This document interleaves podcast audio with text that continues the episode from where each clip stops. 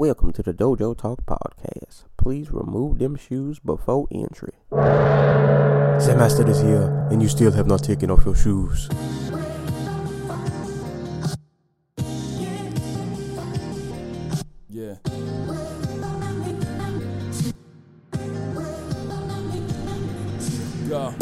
Every day to define man's mission. Yo. Looking to the sky for divine transmission. Yeah. Deaf man's vision makes the blind man listen. Yeah. Eyes on the prize, this is blind ambition. Thank you. Welcome to edition of the Dojo Talk Podcast. I'm your host, Serial Sensei. We're on episode number 143. This is take two of this intro. As always, you can give this podcast a listen on SoundCloud, YouTube, Apple Podcasts, Spotify, as well as Google Play. Uh, give us a look on social media at the Dojo Talk Podcast Facebook page, as well as the Instagram page. Send questions to Dojo Talk Podcast at yahoo.com. And you can follow me on Twitter as well as Twitch at Serial Sensei uh, for the second time, but you guys didn't hear the first one. But I'm joined, as always, co host Anti Cool, and we dragged along Joy because he is the uh, anytime fights happen overseas, he's like our overseas correspondent, even though he lives here. But he comes on for all the overseas cards for some reason. the bad for the bad ones. Yeah, and this one wasn't terrible. Well, but it, it- it- no, was- but like I got the Moncton card, I got the Poland card that there was that one time. I'm Right. here for the weird cards. that Moncton card was that was that was a rough time. Yeah, it was a little better. There's a little upgrade from that. I'm here for the strange and the obscure. Yeah, Yeah, somebody somebody's got to do it. Um, You should have been here for the last one. mm, yeah, that boy. Whew. Oh, wait, uh, no, because then this podcast would have been they wouldn't have been able to listen to it in their grocery stores or their local public libraries because I would have said a lot of mean things about them. Yeah, folks. that- would have been nice. But that that car was a a task. Um, so b- before we get started, um, boy, it feels weird recording an intro twice because none of you guys heard what I said the first time. So I have to reiterate uh, a warning to the listeners. Um, I'm a little sick. If you don't can notice, my voice is not uh, it's not 100 percent. Summer cold is in full effect. It won't leave me alone. So if I'm coughing and grunting and clearing my nose during the episode, just don't mind me. I'm gonna try to keep it to a minimum, but um, I can't laugh without coughing, which is gonna suck because I'm probably gonna laugh at some point during this episode, and I'm gonna cough, and then it's gonna sound like I'm dying. So if you hear that noise, I'm okay. Just you know, summer colds suck. Stay hydrated. Take your medicine. Don't don't be like me. I don't know how I got sick, but it, it just happened. It's just trash. Drink vitamin C, I guess. I, I don't know. But um, yeah, episode 143. Thank you guys uh, for listening. Shout outs to all the listeners, Tumblr people, Twitter people. Share, post, retweet, send to everybody you know. Tag mom, grandma, dad, uncle, uh, fast food worker, librarian, uh, and it's Random anybody you see on the street. yeah, random people. You know, if you can't give the homeless guy money, give him this podcast in some way. I don't know how that works. You know, what I you was could about to say, how's he gonna how's it gonna listen to it? you know what you could do? You could give him money and buy him a meal, and y'all could sit down and listen to the podcast together. Yeah, there you go. Community outreach. Just give him your phone. At your own risk. I mean, a little risky, but that's up to you. It's how Yeah. you want to do it. Yes. You got to make the world a better place somehow. Exactly. That's that's you know, re- You know, re- next time you go, yeah, it's a good way. Just just spread the love. That's that's all we ask you. Just just spread the love. next time you go to a party, just put it on instead of music. Mm. Then hide so they don't know who you are. Just, just make sure it's like a random house party where you don't know anybody. Just walk inside. Just show up.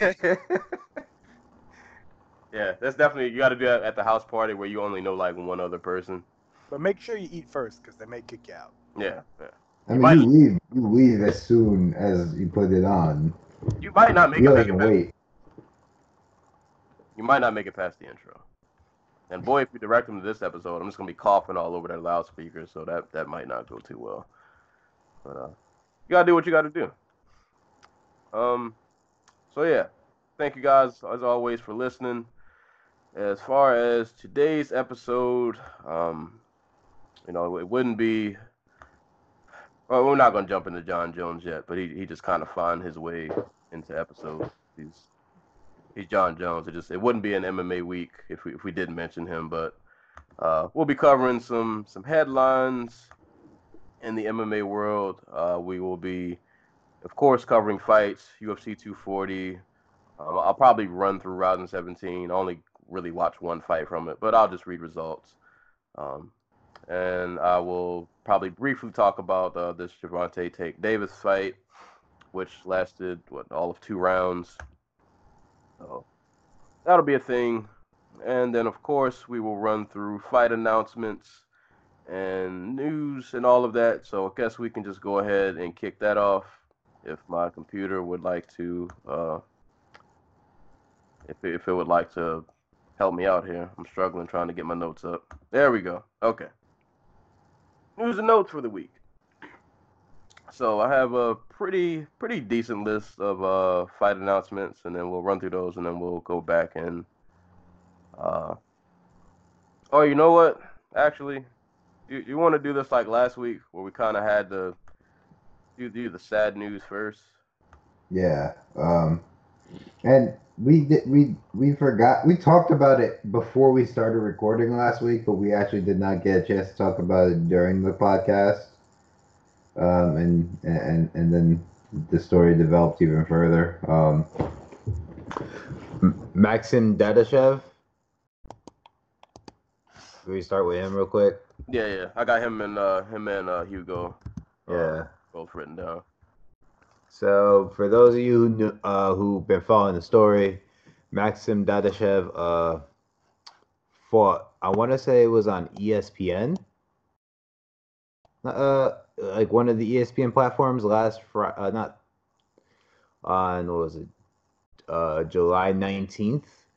For top rank, he fought Subriel Mati- uh, Matias. Um, his trainer, Buddy McGirt, stopped the fight and I want to say after the eleventh round, um, Dadashev took a, a a beating. Um, he threw up on his way back to the uh, dressing room. They took him to the hospital. They had to put him in a medically induced coma um, to treat his uh, his hematoma, and he has some internal bleeding. Um, and on July twenty third, he passed away. So. What was the? Because I didn't uh, read into the other one. What was Hugo's um story? I think it was just a fight in Brazil. Uh, not Brazil, um, Argentina. Um, uh, Hugo Santillan. Let me just pull up the article I was reading before. Uh, 23 year old Hugo dies after sustaining injuries. After sustaining injuries, second death of the sport in the week. Uh, in a statement, the WSP explained that Santillan died at the San Felipe Hospital in Buenos Aires after being hospitalized following a fight with Eduardo Abreu Saturday. Uh, but he continued. I mean, he finished the fight. That's the thing. Um, I, I haven't seen the fight. I, I don't know how out of it he was, or if it was like a a case of just like gross um negligence on his corner's part, or if it was just uh, you know, like with Dadashev, nobody like until McGirt like saw him in the eleventh round. After the eleventh round, like there was no way to knowing, you know. Yeah, and that, that I, I didn't really see either fight, but I, I at least saw clips of the the Dadashev fight. Yeah, And I, I felt I felt really bad for his corner man because it we we talk about this a lot on this podcast about in MMA we kind of wish sometimes corners would save their fighters more like sometimes they just they take unnecessary beatings and it's just it, it at some point it just seems like it's not really worth it like just get them out of there let them live to fight another day Right. and here you have a cornerman who was clearly trying to do the right thing. Like he sat him down after the 11th and he told him like, dude, you're, you're getting hit too much. We we, we got to stop the fight. Like we can't we can't let you go out there and just keep doing like this. and like he clearly was trying to do the right thing, trying to protect his guy, and it just just kind of one of those unfortunate just situations where you just it, it doesn't happen often, but every now and then you just kind of get that gut check realization of just how dangerous not just boxing but like combat sports in general is and can be, and. I, I can't speak on the the Hugo uh, Santillan uh, situation because I, I didn't read much into that one, but I I can say at least for the Dadashev situation, it it, it almost I don't I don't want to say it was like unavoidable, but it was just one of those things where it felt like there was hindsight is always 50-50. I'm pretty sure there are people around that situation who are probably looking back thinking, oh, maybe I should have did this or maybe I should have stopped it earlier, but just kind of looking back at all the information that I was able to gather, it almost seemed like, unfortunately, there, there was no way none of us knew this was gonna. You didn't know this was gonna happen. Like it, it just, it's just one of those unfortunate situations where you're just kind of reminded, like this is a, a brutal combat sport, and it Th- can this have is- some terrible this is- consequences. Exactly. This is an outcome that can, like, it doesn't have to. Like, that's the thing. Like, it doesn't have to be after like the end of a beating or a war or something. It, it, it- all it takes is one bad punch. So, like, th- this ain't no game. Ooh, yeah, that, that was a rough, rough headline to wake up to. Cause he was only, he was like 26, something like Yeah. that. Uh, he was he was young. Yeah. Um, so Joey, did you see any of these fights at all? The two uh, the two boxing fights? Yeah, did you? Uh, No, no. Uh, like I was unaware of it until uh, until my mom texted me to let me know that somebody had died. So that's when I knew it was like a big, big story. Yeah, Because when when people who don't follow the sport start kind of chatting about it, that always catches my attention. Um, you know what's weird? Like, we're gonna talk about this a little bit more when we get to Max Holloway, but it is always weird to think how the M how combat sports is just like you could have something like this happen and then the train just picks right back up. You know, because this happened on a Monday and then Friday, Saturday, we were all getting excited about another card. If you're a boxing fan, you had plenty of boxing to get excited about. If you're an MMA fan, you had plenty of MMA to get excited about. And it's always weird how quickly we can shift. Because this. I could think about watching some of these fights on Saturday was like, was the tragedy that happened beforehand. And it does shift your perspective because there were a few fights that got stopped maybe a little early. But at the same time, like at the start of the week, we were dealing with two people who lost their lives in, you know, in combat sports. So to me, that was fine. But it, it's just weird. It's weird how we are because I always view it like how do we like how do we interpret it, and it's it's just weird like how long it's gonna take. Because when the guy died in, Braz- in the Bra- when the Brazilian guy died in MMA, can't remember his name. Apologies. It was like a solid two week period where everybody was very sensitive about it, and then we just started to go right back to normal. So I'm curious to see how long before boxing fans, hardcore boxing fans, kind of just get back on the train, so to speak. Um, it's a tragedy. It's unfortunate. Um, some of this, from everything I've heard, it seems like it was just an unavoidable thing. Apparently, it was a good match, like a good fight between two guys. Safer trainers. I've seen him stop fights earlier before, so it's just kind of a tragedy that has no. There's no easy recourse. It's not like. It's not like a case where you can clearly see something was terribly wrong, apparently, and right. it's just a pain. I, I I feel for their families. It, it it always sucks when you get hit with that reality that this is a dangerous sport, as you said, and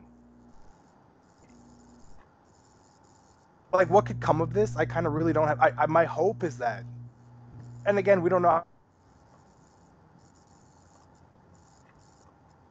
More lax sparring, less people going full force, but we don't even know if this guy was an intense sparrer either. So, it, it's just unfortunate and tragic.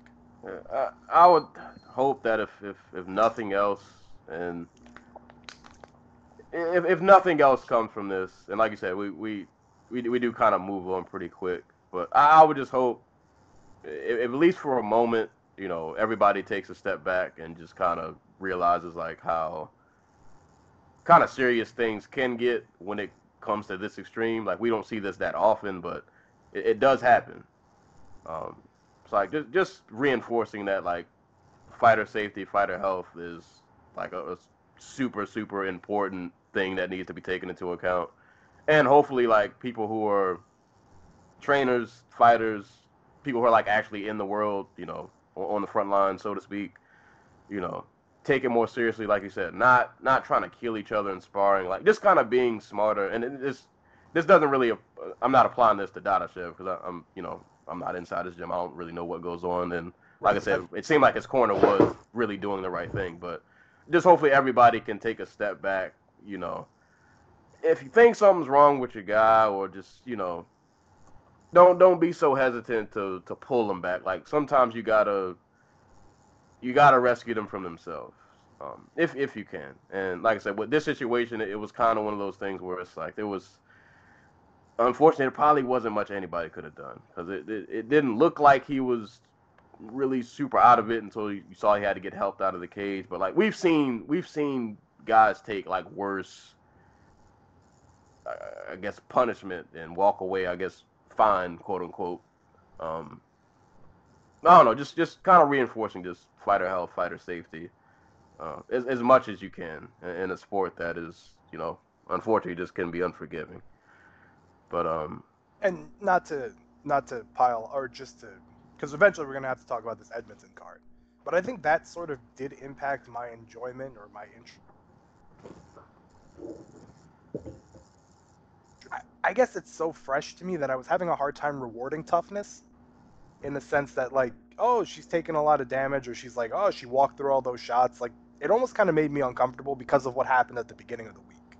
Right. So Yeah. it, was, it was like this weird dichotomy where uh, toughness can be a hindrance, and watching, a- it, it just it was a very uncomfortable feeling all week given the situation, and, and boxing's had a bad slide, man. I think you know last week Pernell Whitaker, it's just been it's been a rough couple weeks. Yeah. and I'll I'll probably circle back to the situation when I talk about the the Gervonta Davis fight, because they they mentioned that during commentary that some people thought that TKO might have been a little early, but considering that um was it Dadashev? I think he fought in Maryland. That card wa- was here, or um. So yeah, just people were like, was that stopped a bit early? But on the same token, it's like, dude, we, we literally just had somebody die here like a week ago. So, but just really, really unfortunate, man. Rest in peace to uh, Maxim Dadashev. Rest in peace to uh, Hugo Alfredo uh, Alfredo Santillan. Uh, su- su- super unfortunate situation. All right, we got the sad news out the way. So let's uh move on to some fight announcements. So got a pretty pretty decent list of uh fight announcements here. Um, I feel like I've written this fight down 80 times. Um, Robert Whitaker versus Israel Adesanya is at UFC 243. I don't know why I wrote this down again. I feel like we've talked about this fight like 20 times on this podcast. But it's like official, official, official now. So that's going down at UFC 243. Um, also on the same card, we will be having Tai Tuivasa versus Sergey Spivak. I don't know why I say his name like that, but and Megan Anderson versus Zarah Fairn dos Santos, if I'm saying that correctly. Um, at UFC Boston, Chris Weidman will be making his 205 debut against Dominick Reyes. And I'm going to pause right here. How are we feeling about this matchup? Uh, it depends on which version of Chris Weidman shows up. Because if it's the dude who like, who we saw, like the, the, the guy who came over was like a pressure uh, boxer who would walk you down and take your space and, you know, use the jab to come forward, then I think he does pretty well, like against Reyes. Um, I think if he fights off the back foot, he's going to tire himself out, and he's just going to like and he's gonna give Reyes, who's equally if not longer than him, just like the space to operate and do his own thing, and probably knock him out. So Yeah, I'm I'm kind of torn on this matchup, which I didn't think I would be, but I, I think I, I want to be optimistic and say Weidman will have a much better first impression at 205 than Rockhold did, and I feel like Weidman hasn't looked bad in his last couple fights. Just sometimes he just doesn't end up on the right end of the stick. like he'll have really good moments, but it just won't equal to a win. Um, and his size at 205 and you know wrestling ability overall skill set i think should translate really well to 205 but like sometimes he's just such a question mark like you said you kind of don't know what you're to get I, I think if he's operating at 100% i think he can win this fight but i'm i'm not mm, i'm not 100% sure man i'm not like super i'm not as comfortable as i thought i would be picking him because um, I feel like Reyes looked vulnerable in the fight, uh, the Volkan fight. Right. So uh, I've realized with Reyes that as much as I want to see him get a title shot, he's probably not ready for it. And I think a guy like Weidman could give him a lot of issues. But I just I don't know what Weidman I'm getting. So uh, I, I'm not saying this with a lot of certainty but by the skin of his teeth, I'm gonna give Reyes his win, but I'm not 100% confident. But I'm I'm gonna I'm, gonna I'm gonna give him I'm gonna give him this win and say he, he edges out a really probably tough fight. He's really gonna have to dig deep and work for. Total recency bias here. Um, if Weidman Ray is if Weidman Reyes is announced before I see Luke Rockhold get smelted, uh, I'm probably picking Weidman, but because I just saw the guy who beat Chris Weidman get wiped out by. I'm not, I'm not on because if, if the fight happens before we see uh, Rockhold, Jan Blachowicz, all we have is like Anthony Smith and Thiago Santos going up and just wrecking shop. Then you throw Rockhold into the equation, you're like, oh well, he's absolutely gonna be, and he gets wiped out. so like off the face of the earth style wipeout. So I guess it's just recency bias because now I'm a little less confident in Chris Weidman. I think Reyes is a tough matchup for him. Kind of the guy who can match his athleticism, hits a little bit harder than Weidman does, uh, has a better understanding of pacing than most of Weidman's opponents. I'm gonna assume that the the Ozdemir fight was just a bad night for Reyes, and I think he takes this one. That's fair. That's fair.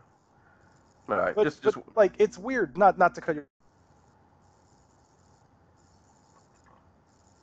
It's weird how he went from 2016 being one of probably one of the top 10 fighters in the world to like this guy who may be a live dog against a dude pretty unproven and got some flaws of his own.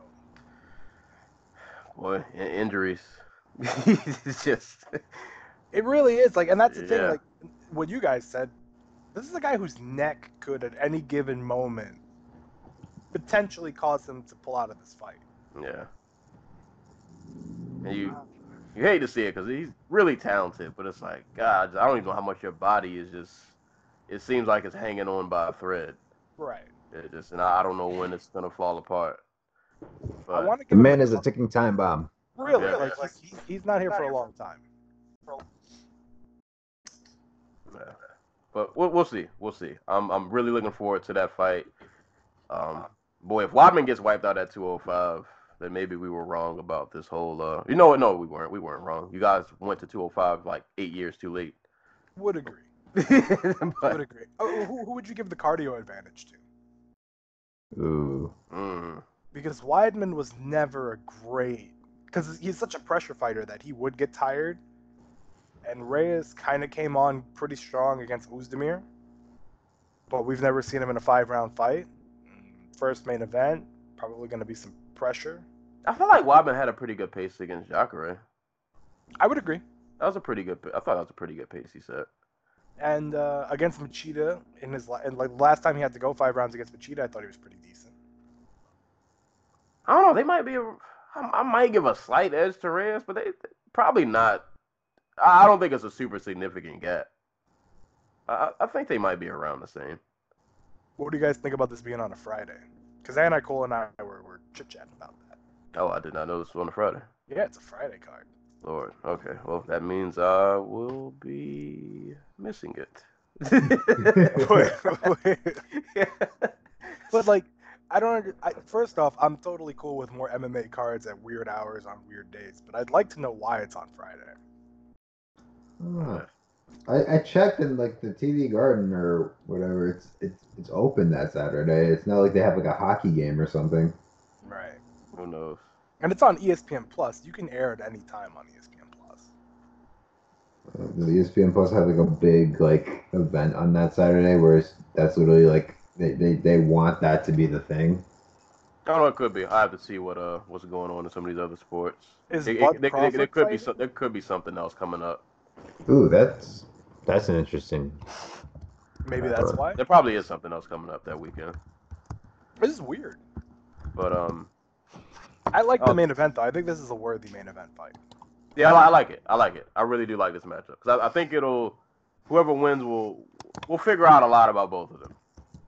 We'll And see how much Chris yeah. Chris like has left if, if if it looks like he can still keep this going, and depending on how Reyes looks, we'll see how much closer he is to getting a title shot.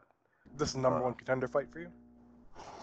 I think it is because I feel, I feel like if Weidman goes in and he like hypothetically speaking, let's say Weidman goes in and wipes him out, I think they don't waste any time and do Weidman Jones.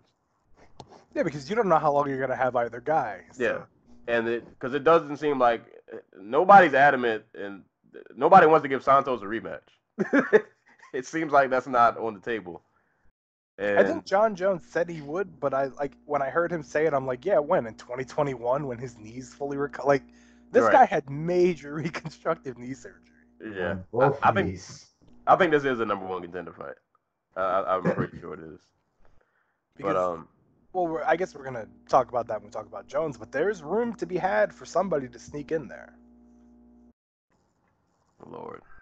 wait, wait, wait. Which John Jones situation are we talking about here? On this All, uh, all of them. Because there's Well, like seven, Yeah. seven ones. I got, I got, I got, got two on the burner. One I didn't r- Okay. write down, but I, I got to remember because I just watched Okay. it.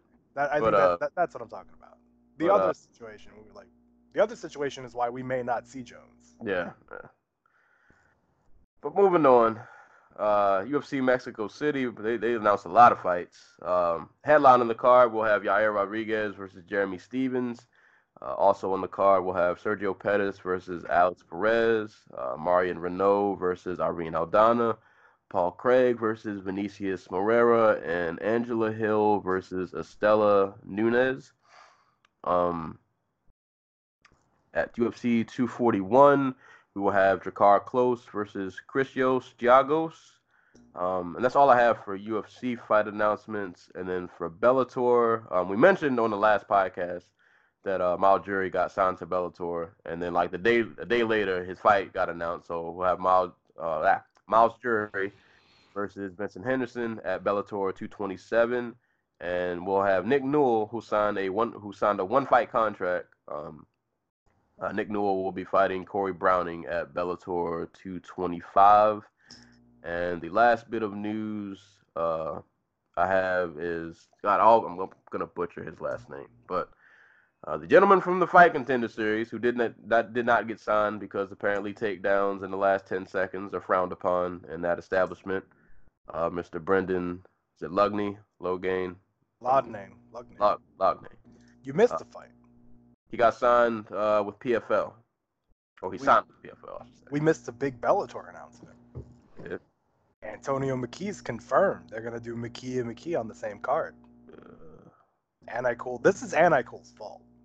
uh, Hey, It sounds like something you'd think of. When's the last time Antonio McKee has fought? was it when he got knocked out and tapped to Shinya Aoki? God, Could be. this this is this is what we do. I don't understand though why. Like I don't get why they did this. Yeah, like he's not like a draw. He was They're gonna, boring. they're gonna try to make it one.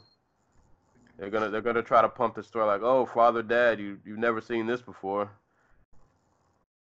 I saw. I, I hey, I saw what's his name avenge his father. So, freaking uh, Ray Cooper. Ray Yeah. Cooper. Yeah, we saw him avenge his father.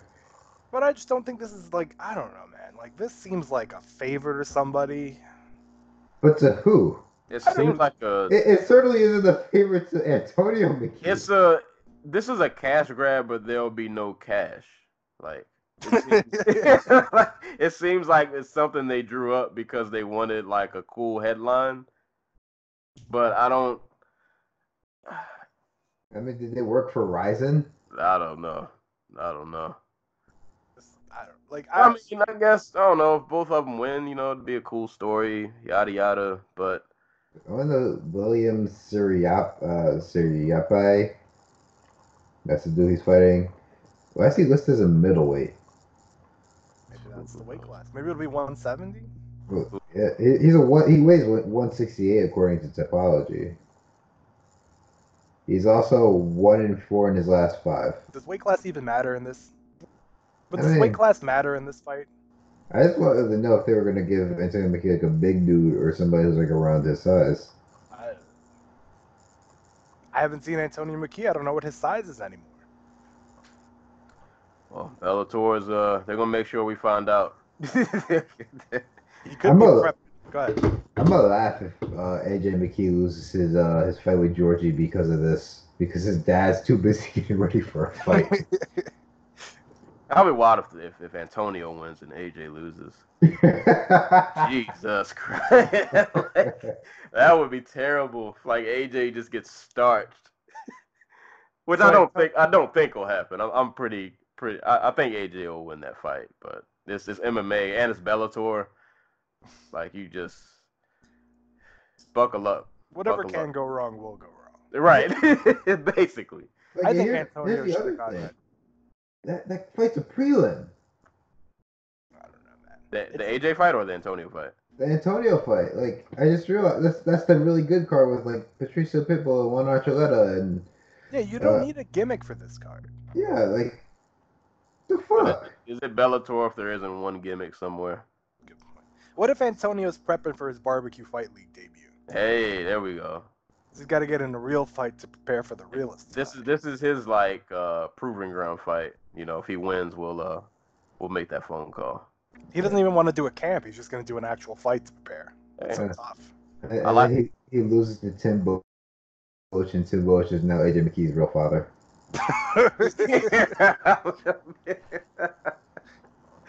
I mean, hey man, when you come over to the barbecue fight league, you know what you signed up for. Put it all on the table. Yeah, you putting it all. You know, you gotta you So- you gotta really hug and kiss your family, let them know like this might be the last time you guys see me for a while. So is it is it AJ McKee against the Boetsch family and Tim Boetsch's riding mower? Is that what's on the line in this uh, main event?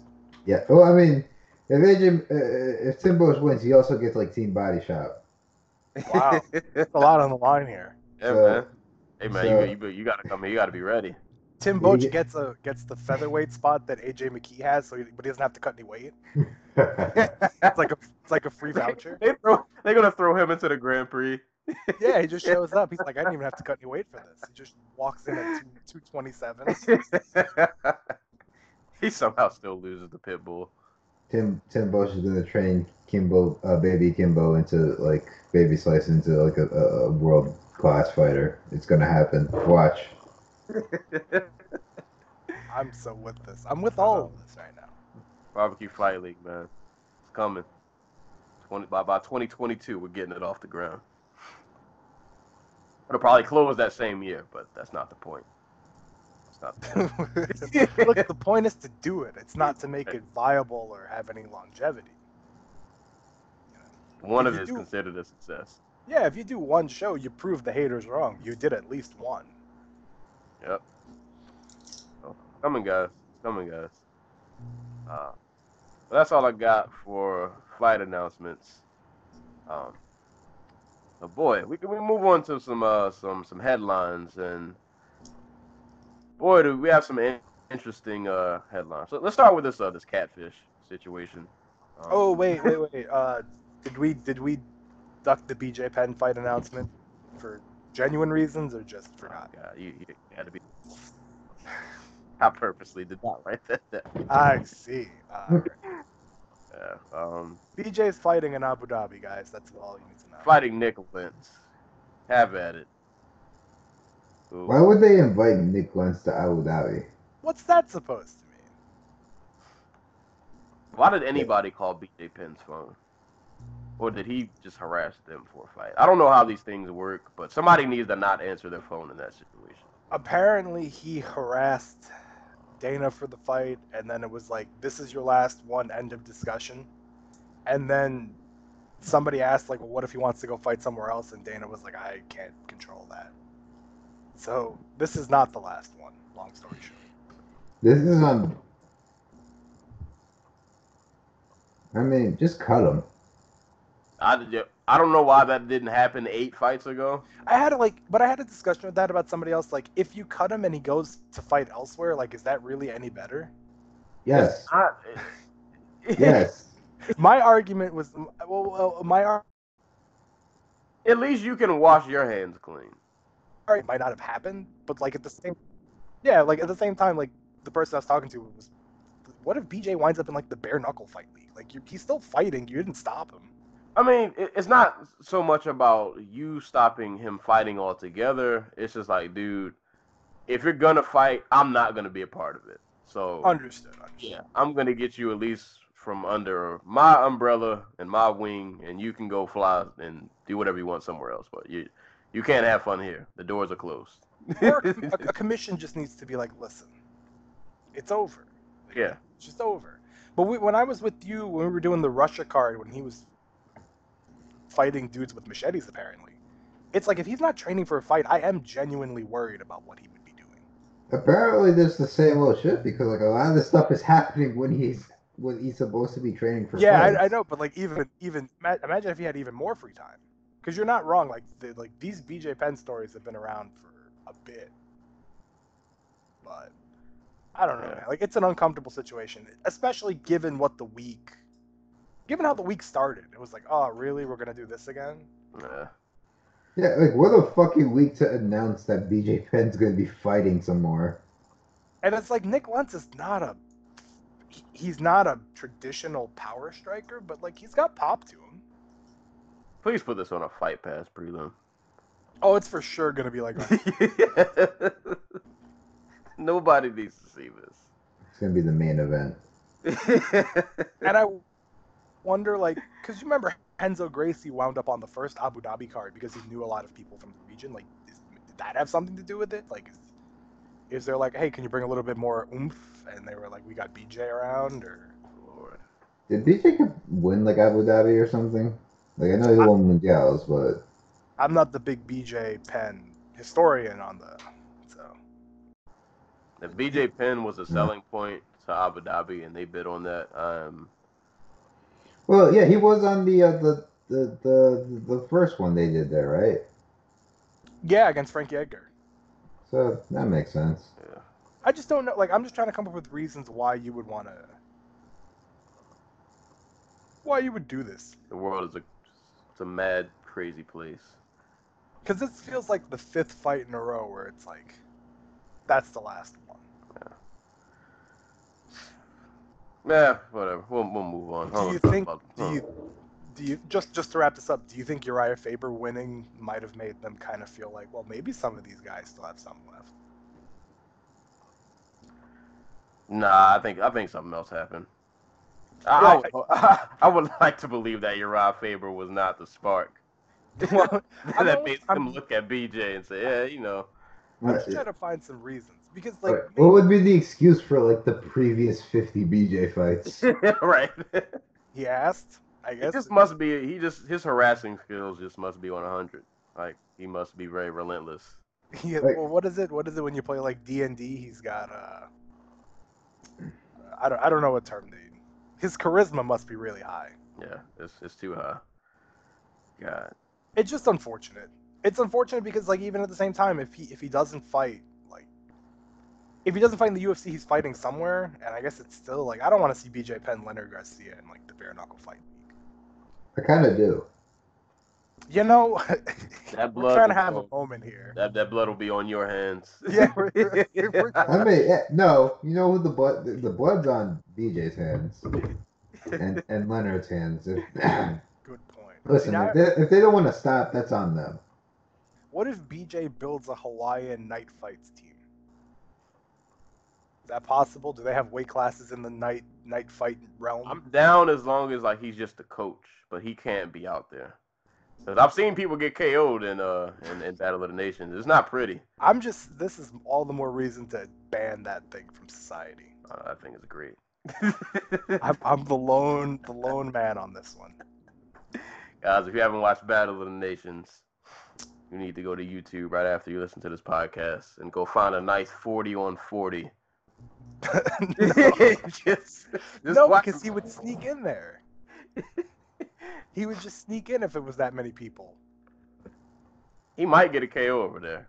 He probably could blindside somebody with a sword that they just didn't see coming. Should we like? Could we use tough for like BJ Penn? Just bring it back and have him and Mark Coleman get paychecks to just not do anything. I don't. I don't know. I don't know. It just feels like like this was such a weird week to like obviously the worst week ever to announce this fight, but any week would have been bad. Could have been Christmas week and it would have been bad. It would have been worse. But we'll move, we'll move on from BJ. I don't want to talk about BJ. So I guess we're all taking Nik Lentz, right? yes. Sadly, Is there any situation where Nik Lentz can lose this fight? Um, if, Um. if BJ lands one of those slow motion uppercuts, we can time it just right. Anacle, you're BJ Penn's coach. How are you? How are you getting him? How are you getting him through this? BJ Penn has a coach. Yeah, Jason Parillo. You're Jason Parillo right now. I think it's Jason. Oh. Um, when he has his back turned in training, I take a baseball bat and just fucking kneecap him. You're not going out there, kid. Awful, awful. Hey, I'm saving him from himself. Yes, somebody has to do it. I'm just like, un- it's just uncomfortable. You can only laugh to stop from crying, and I'm not a BJ Penn fan, so this is. Man, I, I'm I'm past caring. I'm just like, okay, this dude is this dude is obviously spiraling, and at this point, everybody's just enabling him. So fuck it. Yeah, that's like, wow, wow. We- But yeah, I, I'm with you there. I'm with you there in the general principle. Just- Bye, BJ. Bye. But um, again, a commission needs to step in and say something. Yeah, like what are they even there for if they're not going to stop people from harming themselves? Uh, like they used to tell wrestlers they weren't allowed to compete, and wrestling's not even fucking real. But they'll fucking clear I'm Chuck just- Liddell and BJ Penn in 2019 to fight. Yeah, like I, I'm just reminded of the dude from uh, I think Larry Hazzard was his name from New Jersey Right. went, who went to see Hector Camacho train for like a big fight that they were promoting, and he took like two looks at him and was like, "This is not gonna happen here." And of course, it eventually wound up happening elsewhere because that's how commissions work. But like, it's okay to take a stand and just say this is not gonna happen. yeah, nobody's losing out on missing the the next BJ Penn scrap. Do do us all a favor. It's Uh, not like Hawaii doesn't have a, a serious amount of talent right now that All right. you don't need to do this. Yeah.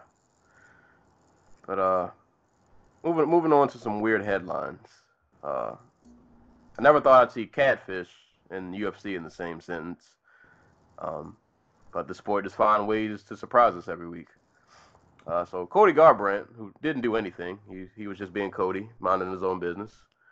But uh, in, in the deep dark world of the interwebs, uh, a Welshman named Paul Davies, a supermarket worker, uh, he thought it would be a cool idea to uh, use Cody Garbrandt's picture on his Tinder profile, uh, luring unsuspecting women as he uh, proclaimed himself as a 28 year old businessman who worked for Audi and lived in a nice penthouse suite. Uh, apparently, in this little little little Tinder catfish scam he had going on, he racked up 20 G's somehow. What I don't understand is you said you work for Audi, but you got people to get you 20 G's. So I don't. trying to understand what the women were thinking when this gentleman who works for Audi, who I would think if you work for Audi, you probably make a, a decent sum of money. But that's neither here nor there. Um, somehow, in all of these Tinder interactions, he uh, made more than 20, 20 G's. Um, the savior of this story uh, was the nephew of, I guess, one of the women who sp- uh, spotted the photo, and he was like, "Hey, that's Cody Garbrandt." the operation got busted. Uh, Davies was found guilty on eight counts of fraud by false representation during a court hearing on Friday, and he was sentenced to 34 months in jail. Um, and at minimum, he'll serve 17 months, I guess, depending on how their court system works out. I don't know how it goes, but um, yeah, MMA and catfishing. That's that's the thing. Um, so I hope none of you guys out there, you know, don't don't get catfished when you're you're swiping and you see uh, a Michelle Waterson picture pop up. She she doesn't want you, buddy. just,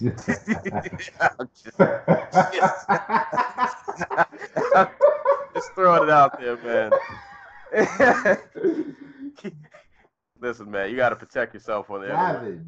It- It's a, it's a, it's a cruel world out there, man. Pe- People are, you know, trying trying to take advantage of, of, of other people. If it's too good to be true, it it, it probably is. Just just saying. Uh, I don't know if you guys have anything to add to this, this story. What is there to say? Cody, Stop taking advantage of lonely people. Yes. That's it. Yes. Yes. Leave lonely people alone, brothers.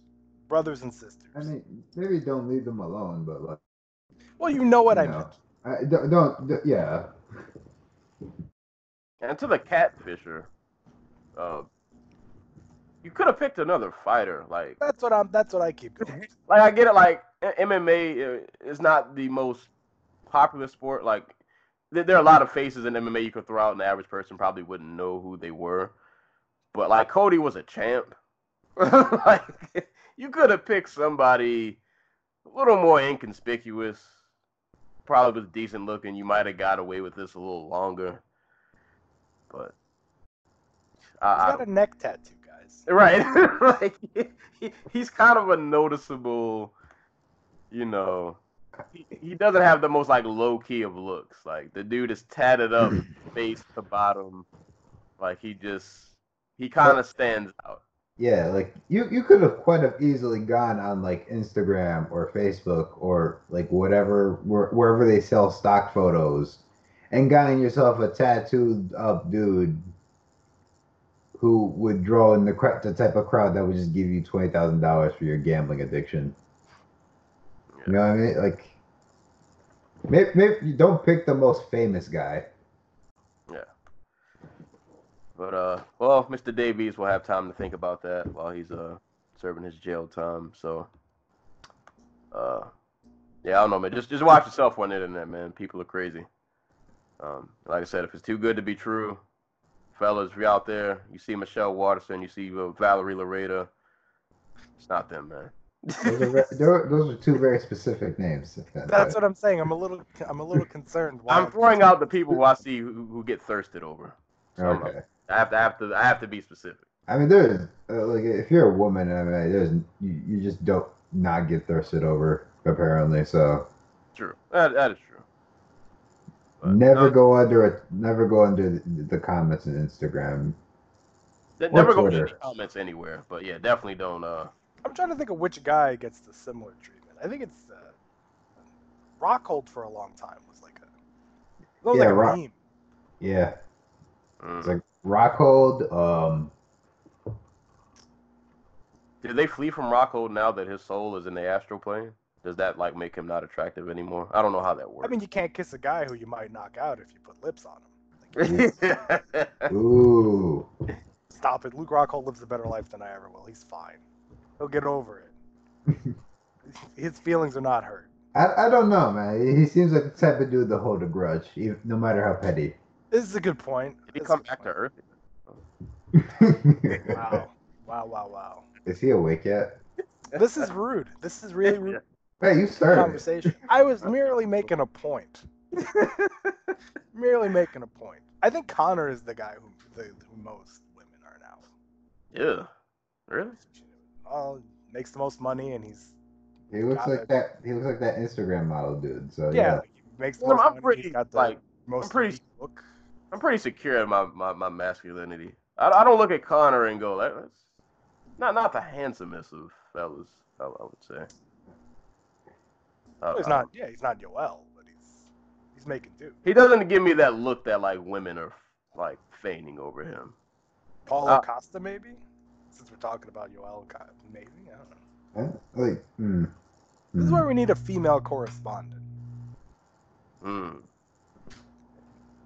That's a good idea. We're gonna have to reach out. Wait, that's a great idea, actually. I wonder. I I wonder that's it's a like- idea. I wonder as like an MMA social experiment, can we just show like, you know how they do like the face-off photos, and just Oh, have yeah. somebody pick based on looks? Oh yeah, there we go. Be Mm. Interesting. I wonder if I could find somebody. I, I could probably find somebody who would participate in that. Yeah, I, I, I want that like series that they have on like YouTube where like they show old people pictures of Pokemon. And they have to like name them, but it, it's it's just women and MMA fighters. no, it's got to be fight predictions. You got to predict. No, no, no. I want I want them to be like this dude looks like if he took me on a date, I'd end up in his trunk. That's, that's really not nice. oh boy.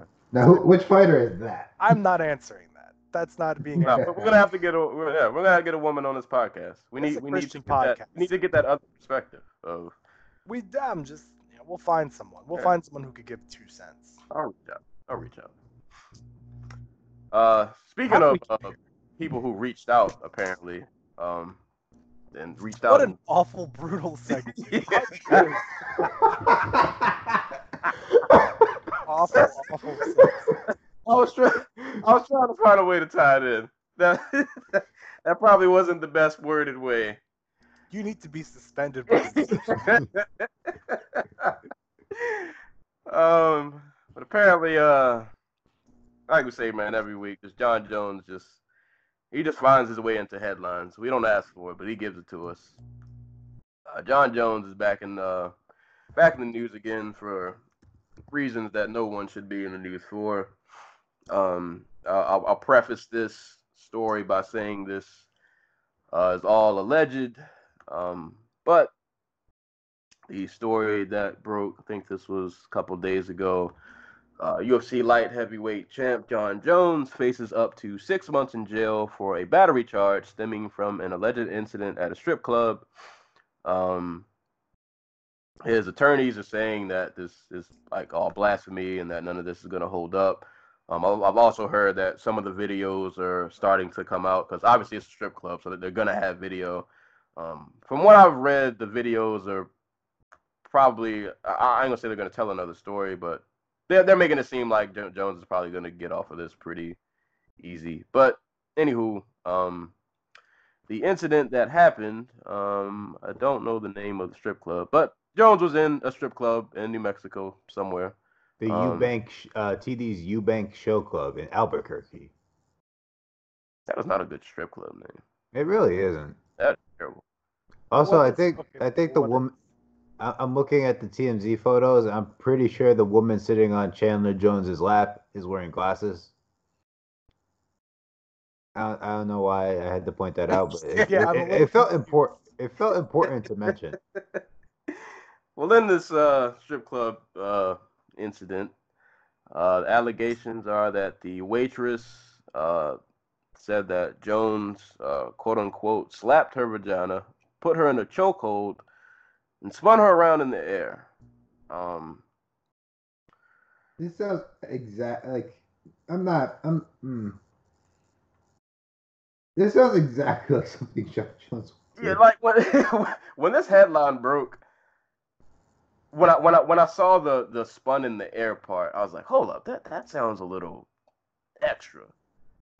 And then I thought about it. I was like, this is Jon Jones we're talking about. I could envision like Jon Jones just snorted a line and then he just started bugging. Jesus Christ. Well, dude, John jo- like Jon Jones is a fucking high schooler. Like, and this thing sounds exactly like something a high schooler would do. Like I could easily envision this being one of those things where like I don't think Jon was trying to be like in his mind he was just trying to have a good time and like he just maybe took it too far. Like he was just really just you know you know that one guy who just like he's not like malicious, but you got to tell him to chill out every now and again because he's kind of doing too much. I kind of got that vibe from this story. Like I don't know. I don't know. It, it's just so hard to give Jones the benefit of the doubt because he's Jones. Like he just He makes poor decisions Yeah. daily. it. To Jones's credit, as, as of late, at least before this story broke, he's been on relatively good behavior. Like we haven't heard any really bad headlines. He hasn't done anything too crazy. He's just been fighting, which has been great. He's been active, you know, putting on good fights. It's been awesome. But it's just stories like this. I'm like, I, I can't say whether or not all of this is true, but I'm gonna say part of this is probably true. He probably did do something that was probably like, all right, Jon, that was, you know, you're doing you're doing a little too much. Uh, if it's really specific as to yeah, he choked her and slapped her in the vagina, I don't I don't know. But like I said, I think there are videos, so I'm guessing sooner or later we'll probably get to see this, um, like what actually happened. But I, I I don't know. I don't know. I don't know. Um, but, not a good look for Jones. Like he's just one of those guys who's just always kind of on thin ice, like with his in terms of his behavior. So you kind of just don't want to see his name brought up in any of these kind of situations because it just it's just not a good look. Um, Can we just talk about really quickly that he didn't know that there was a warrant out for his arrest? Oh yeah, that too. Yeah, the, like the story broke, and Jon heard knew about it the same day we all did. Now, now, in his defense, um, as somebody who did a lot of did a lot of legal stuff, went to school for to be a paralegal, that's not that uncommon. The idea that there's a did I get cut out? You can hear me? Yeah, Yeah. we. Okay, like the idea that there's a warrant out and like you don't know about it, that's actually not. Every once in a while, like to have like deal, but like people like that. Um, so Anacle, you want to go first on this one, or you want to? Hey, what is there to say? Um, remember when Jon Jones was Christian? Yes, I do. That was a it was an interesting time in all of our lives. Uh, I'm talking about like three weeks ago. Uh, uh, Jon Jones has been 18 for the past 10 years now, right? Yes, he, he is a Uh, high school senior with like his Letterman jacket, and no, nobody around him wants to tell him anything because he wins the football game. That is Jon Jones. That's actually basically. Uh, now, having said that, a lot of people, pro, con, whatever, a lot of folks wanted to rush to get their hot takes out really quickly. Let's let this one play out. Because everything about this is suspicious on all levels, from Jones's alleged response to like everything about this needs to just we need to just wait. I'll, I'll I'll wrap this up with well, I hate I hate to wrap up. That includes you, Brendan Schaub. Just wait. Yeah, you cannot. I'm not even gonna. Not even. not even I'm there. just saying. I'm saying. Everybody just take some time. Like But this is I'll- gonna. I'll- Go I'll close this as much as I don't want to close with a quote from Dana, but uh, uh, Dana's last quote that I saw, uh, he said, "Some of the videos are coming back. Uh, I've seen some of the videos of what happened." He said, "I don't want to talk about it because I don't want to hurt his case or whatever." Um, but it's unfortunate that when you're famous, these type of things happen to you. He said, "From what I've seen so far, when it all surfaces and comes to the top, how should I word this? It looks good for Jon." So I don't believe a word Dana White. yeah, so I don't know. yeah, I don't know. Hold, now, hold. In his defense, he did repeat this two days in a row, and that's that's actually something because normally by Saturday night he's got a different story. Like, Well, at the same time, this is like th- It's this the promo- like It's the promoter yeah, it's talking media. about a top fighter. It, it, it's just like, what are the odds that any of us will ever see that video? I don't know. We we saw the McGregor Yeah, camera no. stomp video, so it's coming out.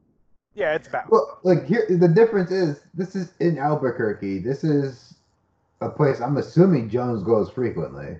I would assume so too because the woman in the in her like audio says like he gets away with fucking everything. So I wonder if he does go there frequently. Yeah, like Which, by the way, uh, stop doing that. If you're Jon Jones, you're you're you're like one bad decision away from having serious long-term legal ramifications. Like, just Yeah. stop. Yeah, you gotta chill out. dude, he needs to leave New Mexico like now. But here's the thing. There's strip clubs everywhere. That's what I'm saying. Like, here's the New Mexico's left- not the problem. if he left New Mexico, if you put him on an island where it was like him and a boar and no people, he'd find a way to get himself into something. Well, no, but like my thought process is, he really does think he's the big man on campus.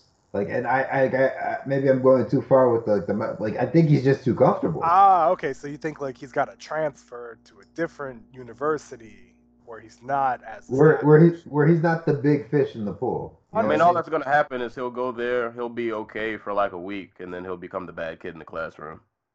saying? maybe, but like between like, and I think we talked about it after the card. Where like, I, you know, I, I don't like the direction that uh Jackson's is taking, or I'm gonna call it Jackson Wink because it's mostly Wink's fault. Oof. I mean, Jackson's Probably not right. even, Probably right. Probably yeah, Jackson's not even coaching anymore. So like, I don't even know why his name's still in the uh, on the marquee, other than the, the trick people into thinking he's still there. But um, like,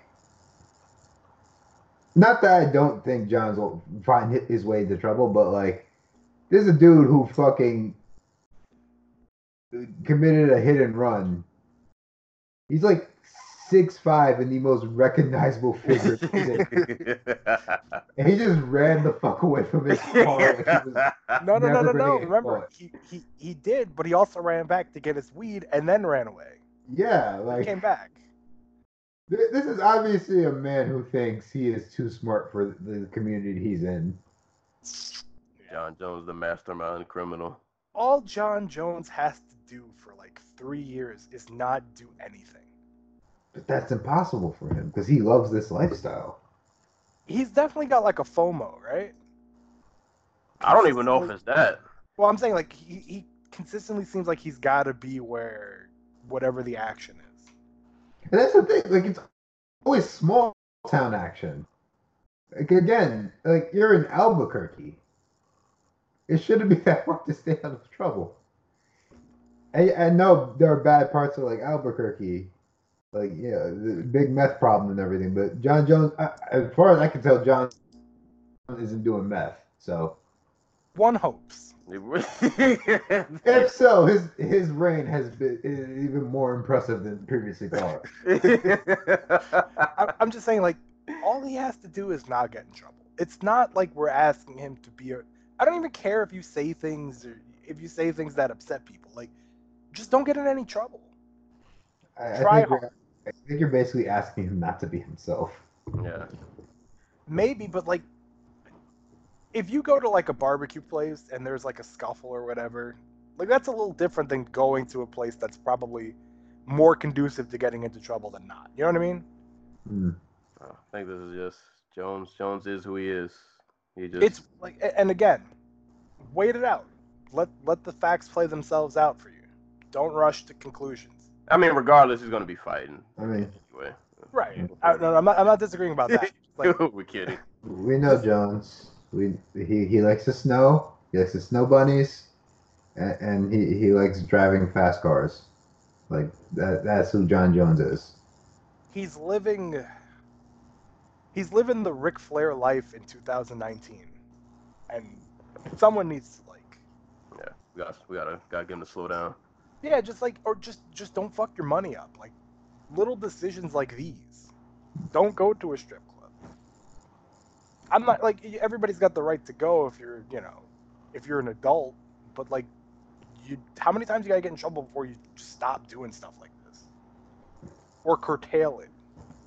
Well, that's the thing. Like, has he really got like Jon Jones has obviously lost like fifty million dollars in like missed paydays and stuff and like sponsorship, but That's like, what I'm saying. Like, has he really got into any trouble? Uh, not much. Like, he, he he had to Not do- as much as you or I would have gotten into. if- Exactly. Like, yeah. But it's just frustrating. Like it's, it's, he he was having the banner year before this, and it's just frustrating, irritating. it's it's Jones.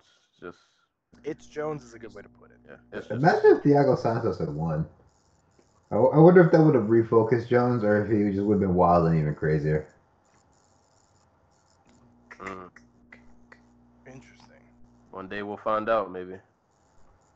Or what would have happened if Holly won? Because I Mhm. do think that there's some credence to the idea that Jones might have been thrown off by watching his uh, friend get smelted before his very eyes. You know? Yeah. Eh, who knows? Who knows? But Joe We didn't Jones even- we- at we- Jones. we didn't even get to the other Jones story, which really isn't a Jones story. It's a tryhard story. Nah, we we we we're, we time constraints. Corey Anderson is trying to get a Jon Jones fight. That's basically it. Yeah, he's trying. And doing it in the most ass way possible. Yeah, he's he's trying, but we're we're an hour plus in, and we still got we, we still got fights to talk about. Man, well, we covered a lot of interesting, a, a lot of good Yeah. information. I mean, I ain't mad at Corey. You know, you gotta you gotta do what you gotta do. I am. Um, I am. I don't know if it's gonna work, but It's just Yeah. such a gimmick. Like he, he, he, went- he, for six months he was talking nice to Jon Jones to like get a title shot, and then it didn't work. So he's like, "Well, now I guess I got to be mean," and it's like, If, if you're gonna do it, you have to go all the fucking way with that's it. yeah, like Shannon Briggs style. you can't just like. he basically came out and said, "Hey guys, I'm gonna be a heel now." Like, just announce your heel turn to the whole audience. Yes. Fuck it. Jon Jones is in the strip club. Corey Anderson's in the strip club. In the That's strip how it has to be. he's oh man here's what happens so like he, he jon goes to the door and the, the bouncer stops him and he's like you can't come in and then he removes his like mask and it's corey anderson and he's like unless you fight me at madison square garden Oh, and then that's how you do it that's i just when I, booked that's when I root for Corey Anderson to get his head kicked off. Don't you pull one of those studs? no there you go i just made it i just booked it now we're gonna sell a million pay-per-views Corey Anderson's like outside Greg Jackson's while like the bikers, and he just like has a megaphone. And he's like, Jones, you're gonna fight the real champ. i i took i took Winkeljohn's eye it was me it it was me the whole time john It was me, John. Oh boy. me all along Corey Anderson's that. Ah, what what was that fight? Wasn't it a Tito fight where after the fight, some just guy popped up with a mask and he took the mask What off? colors, wasn't it? The, it was Corey. It was just a random dude. I just want I just want Corey Anderson doing anything. He goes to Endicott and just challenges Jones there, and then wins by countout because Jonathan Albuquerque. Just little things. Jo- oh my god, he shows up after Jones's next fight with like the stripper, but she has a mask on. this Oh God. is worst, this is the worst commentary ever. He just God. I'm if, we're trying gonna, to- if, if it's gonna be a circus, yeah yeah. I'm trying to think of other like. Uh, j- just throw in the garbage, man. Just just throw it, pile it all on. He takes a picture with the pole where Jon Jones crashed. This is my sparring partner. oh boy. trying to. It's sad that Jon Jones has some. I was, I was gonna say, but Jones took it. I was gonna say he find, he finds the bag of weed that Jones was trying to go back and get. hey, you this look familiar? this is the worst. This is the worst. All right, we we gotta we gotta move on. We I had a really bad one, but let's let's move on. let's let's move on. So that's all we got for for news uh, and headlines. As always, just another another wacky week of uh of headlines. So um, let's uh get into some fights. So I'll I'll just read some of these Rizin results. Um, I'm gonna assume that not either either you get a chance to catch any of this at all. I, I watched the Yachi Asakura fight, the um I watched say uh say oh, God Ham. I watched Ham beat the shit out of that poor woman who was like half her size, which is amazing because Ham's like five one. Um, and I watched uh crap. Who uh the who did Oka fight? Uh, Shintaro. No, Uh, Ishiwatari. Yeah, I watched that fight. But All that right, we saw more than I did. All I saw was Sohi um, beat the brakes off of that poor woman and knee her in the face. Um, but for those who don't know what we're talking about, uh, Rizin had a card uh, last night slash very early this morning, Rizin 17, uh, which was headlined by Mikuru Asakura versus Yusuke Yachi. Uh, Asakura won uh, via unanimous decision. Uh, can you give us can you give us a quick breakdown of uh, how that fight went? Uh, Asakura. Wait, which one? Sorry. The, the Asakura Yachi fight. Oh, Asakura beat the shit out of him for like three rounds. It's great. Like the the end of the fight was Asakura dropping Yachi, and Yachi like landing like, well, basically like he was trying to roll through, so that like he, he- uh, it looked like he landed on his head, and when he got up, he was too dizzy to actually walk. Jeez. Yeah, it was great. Big win for Asakura. Three round, three round slacking. Uh, also on the card, on the main card, Shintaro uh, Ishiwatari defeated Yoko Sasaki via North-South choke in round two. Uh, Hir- Hir- ah, Hiromasa Ougikubo defeated Yuki Motoya via unanimous or majority decision. Uh, Ivan, I say his last name, Shakirov, Shridov. Shitakarov. There we go. Juice Yeah, I, Man. didn't, I didn't even put the K. yeah, wait, wait, hold on. Did you call him Juice Man? Juice Man. Is that his Mega Man villain? Uh, Juice Man Juice Man. defeated Hoon Kim via TKO in round two. Uh, and then the kickboxing bout on the main card. Uh, Taiga Kawabe defeated Hikaru Machida via unanimous decision. And then uh, I'll just quickly run through some of these prelims. Uh, Johnny Case defeated uh, ah, Satoru uh, Kirioka via, ah, via TKO. Round one, Tatsuya Kawajiri defeated Ali. Uh, oh boy, I'm gonna, I'm gonna. This, this is a doozy. Ali, just Ali. There you go. He defeated Ali via unanimous decision. Roberto De Souza defeated Mizuta Hirota via TKO. Jake Hoon defeated Vitali Shematov via TKO. Uh, as we mentioned earlier, Sihu Han beat the brakes off of Tomo Maesawa and kneed her in the face. It was pretty brutal. Uh, Stephanie Egger defeated Reina via unanimous decision. And in the other kickboxing bout, uh, Hideki defeated Daike Watabe via majority decision. Um, I didn't. I, I only got a chance to see the Sohi Ham fight, but I'm gonna assume it was Rizin. It was probably fun because Rizin cards tend to be fun. So if you didn't get a chance to watch Rizin 17, find a way to go back and watch it. There are sites that post the fights. I won't name them on this podcast, but do your googles. You'll find it. I, I Uh. could not see it because I I was signed up for this podcast and I need to go to bed. I slept. Slept for like four hours. Yeah. Same, yeah. I think I got a good, a solid four. Um, but that was Rizin 17, and uh, have to mention this boxing fight, uh, Gervonta Davis versus Ricardo Nunez, because this took place in my home state. Uh, these two gentlemen fought about 20 minutes away from where I live. I did not go to the Royal Farms Arena because one, traffic, uh, because two, traffic, because three, I figured that crowd was probably a little rowdy. I was not going to be out there in that madness. Um, and I knew the fight was going to end early. Figured it would, and it did. Um, I don't think Nunez did like terrible. Um, first round was kind of like a little feel out round, and second round it got real.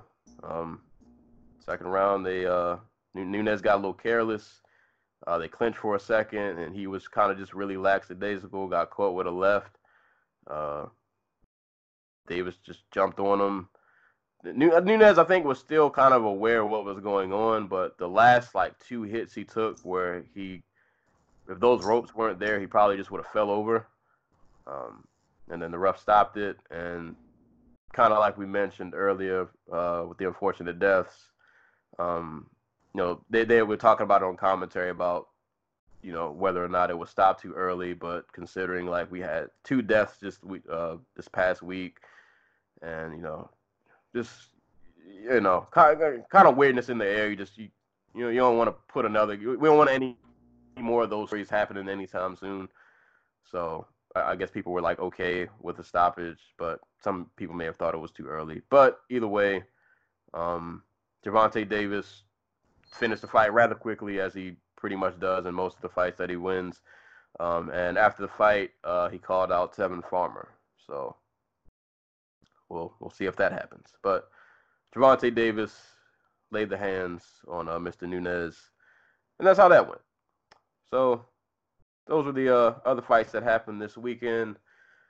So now we can get on to the main event of the evening, UFC 240, which went down in Edmonton, oh, in, uh, in Canada, headlined by Frankie Edgar and Max Holloway. Uh, we will just jump right into it. Um, Max Holloway defending his featherweight championship against Frankie Edgar. Um, uh, I'll say this fight went a, a, little different than what I thought. Um, I, I thought I thought Holloway was gonna dog him, to be honest. Um, like stop him, like probably inside of maybe four rounds. I gotta respect Frankie's tough Frankie's toughness. He just finds ways to hang on and fights. Dude is just he, he's an Iron Man. So my, my thought process going into this fight was like, all right, Frankie will he'll make it competitive probably about the first two rounds, and probably around round three, Holloway just gonna turn it up. It's probably gonna get really ugly, and he, he'll probably get Frankie out of there. And that kind of sort of happened, but kind of sort of didn't. Like I think the first two rounds were competitive. I think I gave them both to Holloway, but you know Frankie was still in the fight, just having a lot of trouble dealing with Holloway's reach and trying to get inside and like land consistently. And I knew Frankie figured he would try to mix in his takedowns because he's really good at that with just mixing in strikes and transitioning into takedowns. But it just seemed like Holloway had such a physical advantage that Frankie couldn't he, he couldn't get any of those takedowns turned into anything significant.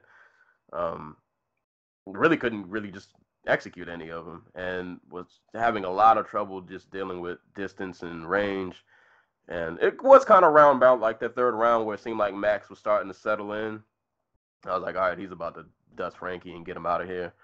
Um, he did catch Frankie with a lot of good shots. Boy, was that uppercut money. Um, he, he landed that uppercut a number of times. Um, I think Frankie just,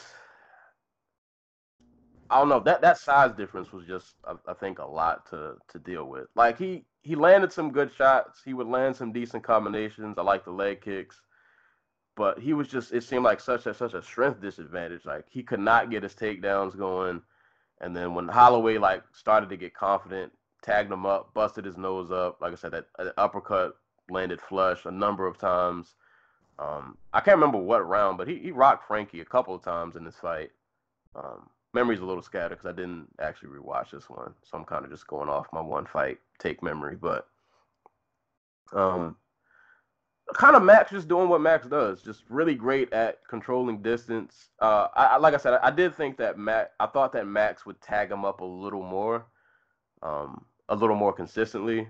But Frankie's always, even at 37, still really nifty, still really crafty, still like really good footwork. So sometimes he's not the easiest to hit and get a hold of. But just when Max was able to get a hold of him and hit him, like he he was he punished him. Um, and that just kind of went on for five rounds. And yeah, he uh Max did what Max does. Just didn't get a finish. Uh, that's that's pretty much how I saw that fight. Uh, I was uh, something about Max seems kind of off to me, and I said this is somebody who scored the fight. Like I think I had it 5-0, but I might have four one. Um, but like he he did throw more than Edgar, but like it never felt like he he really wanted to push the pace, um, to the level that we've seen him do in the past. Like I don't know if this is because um I was thinking about it. It's just like okay hold up. Aldo was a matchup that called for Holloway to really just push. As hard as he possibly could with the pace because Aldo is uh, a sprint fighter, so you're able to tire him out quicker. And Brian Ortega, that's a that's a whole other. That's a dude who's just not comfortable striking yet. He's very dangerous, but um, if he can't knock you out, he's there to be hit.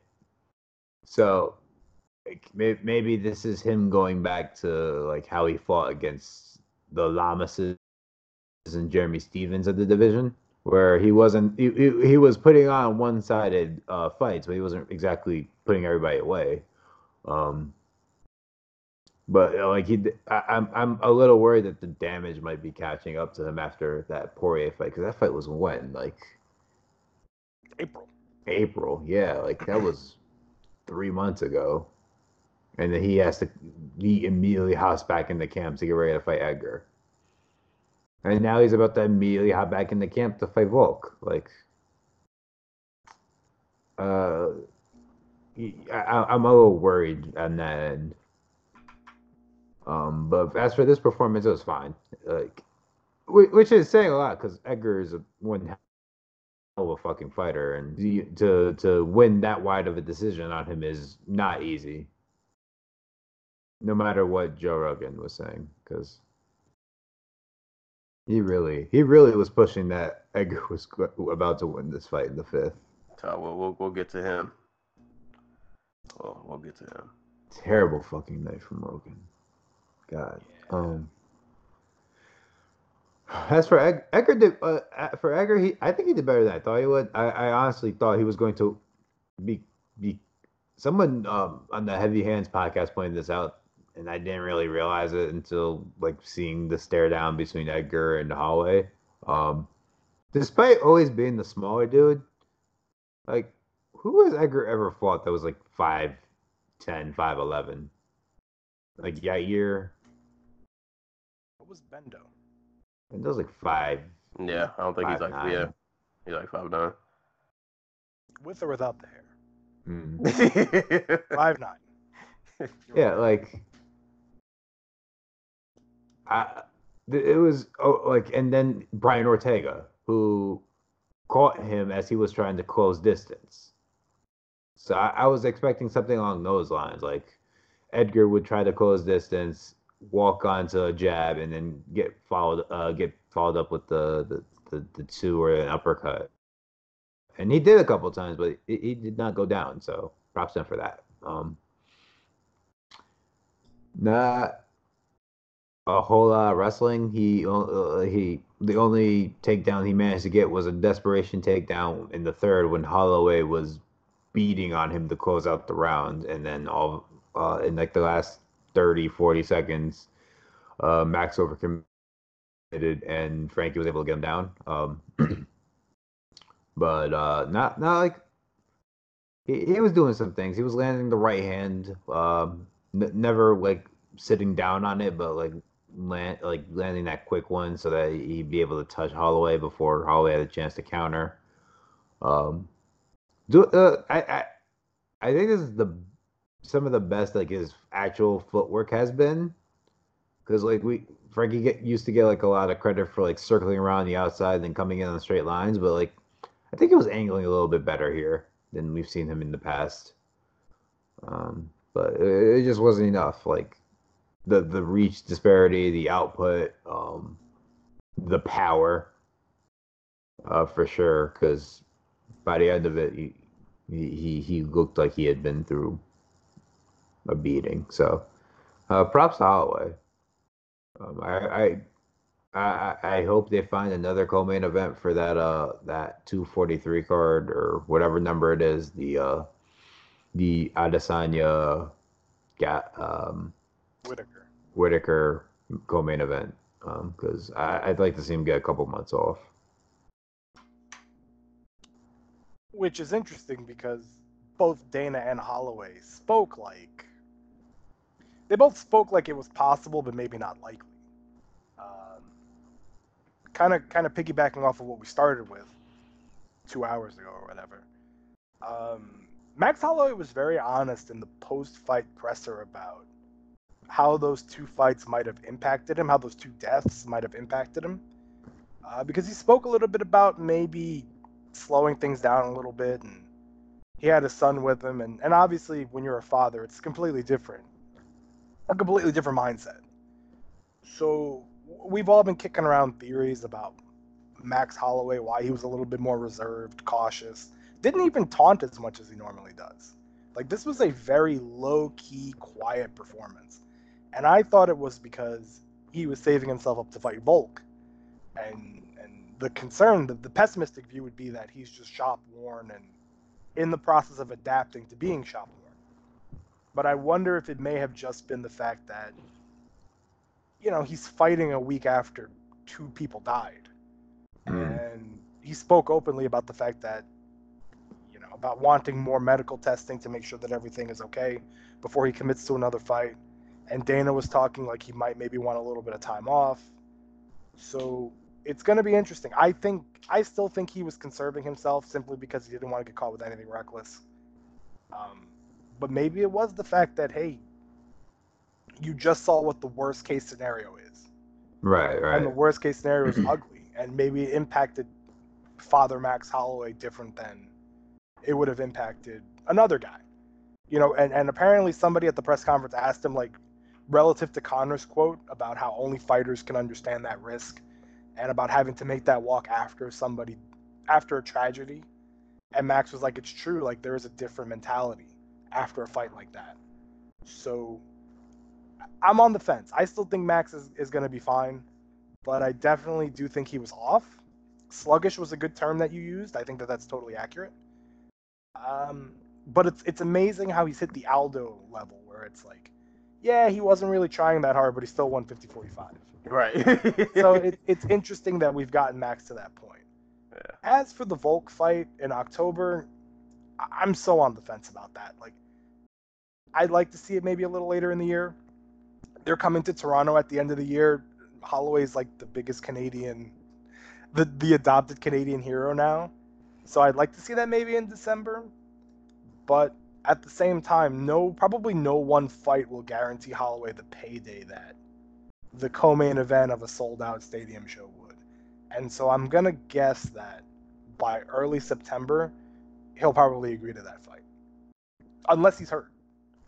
Which, uh, whenever Possible. somebody starts talking about additional medicals, you assume there might be an injury. Well, also like there's a dude who we were having serious concerns about like his, his, where he was at um, with his concussion. Yeah, and, that- and, and the weight cut's not easy. You know, th- Uh. they moved him to 155 because they were seriously concerned about his weight cut. Right.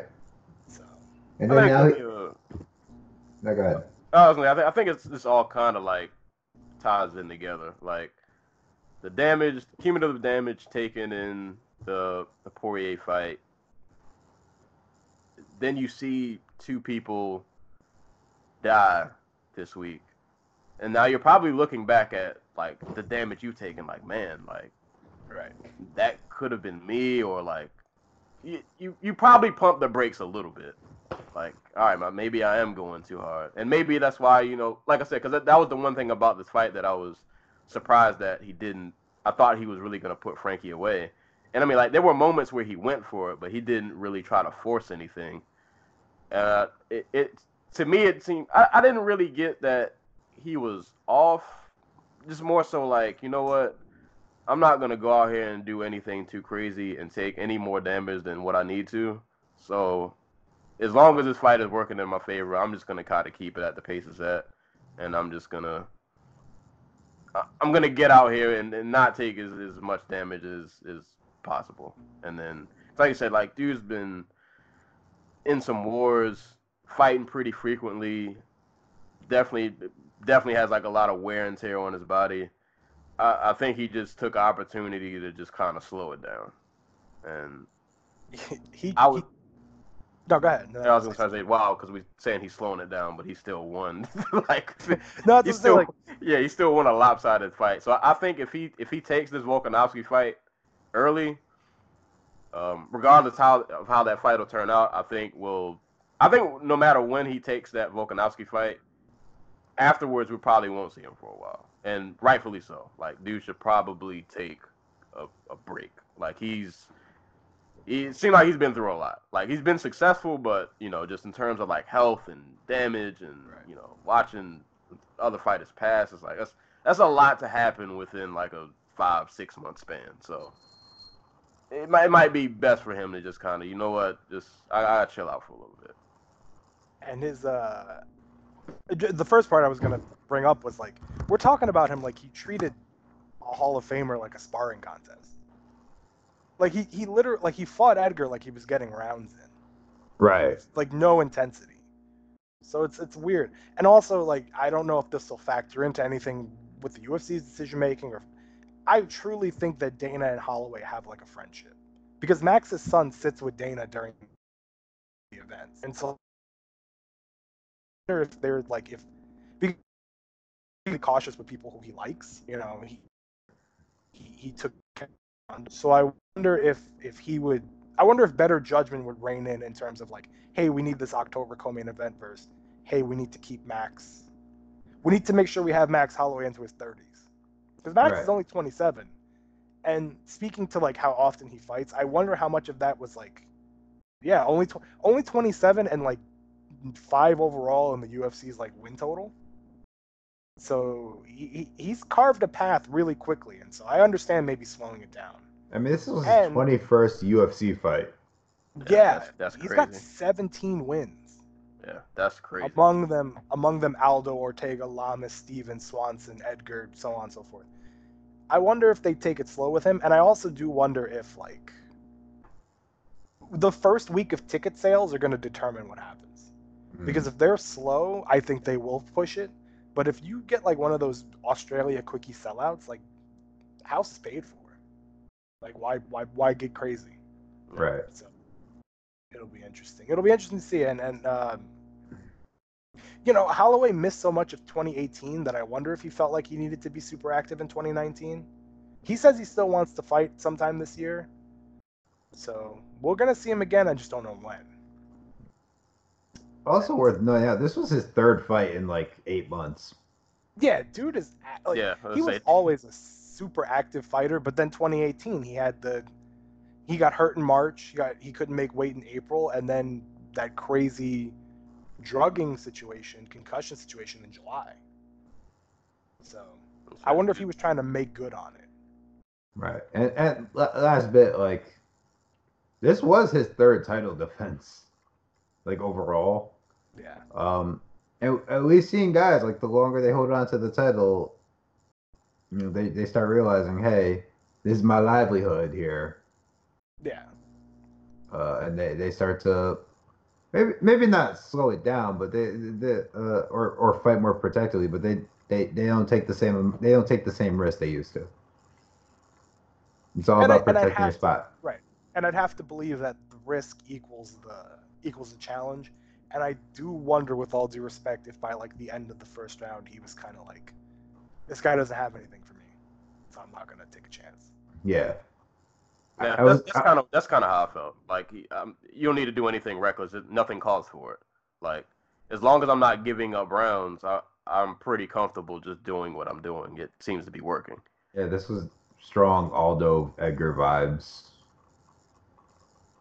Yeah. Except Holloway Second fight or the throws like first uh a little bit of both. I, I'll say the second. Because Well, I, the second thought, fight is the greatest Aldo performance maybe ever. yeah. So speaking of Edgar, hmm what do we do with him? Because apparently he wants to continue, but Dana was like, maybe you kind of don't have anything else like like there's nothing left for you to do. Yeah, I don't. Frankie's in that weird spot where it's like, obviously, I'm, I think he can still fight at a pretty high level. I just don't know if he's gonna be a champion. So it's like at this point, if you just stick around, it's kind of just you.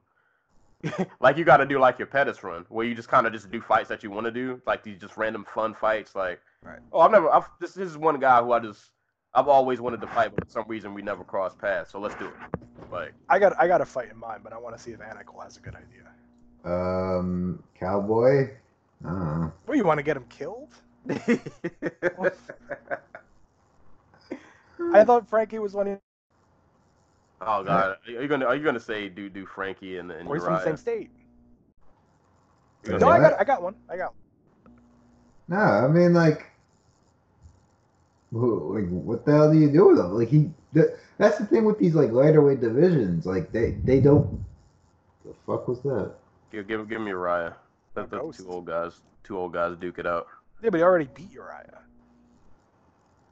He did- Oh yeah, yeah, he did fight Uriah. He already beat Uriah, and Uriah's gonna fight Henry Cejudo probably at some point. So he's Oh. he's, he's There, there we go. He can fight Henry Cejudo too. We gotta move on now. What the You Cejudo guys are gimmick speaking be blasphemy. Um, Oh, But- but like these lighter weight, they like these guys don't hang around like they do at like 185 and 205 and even the welterweight. Like once they start to lose, they they start to plummet real quick.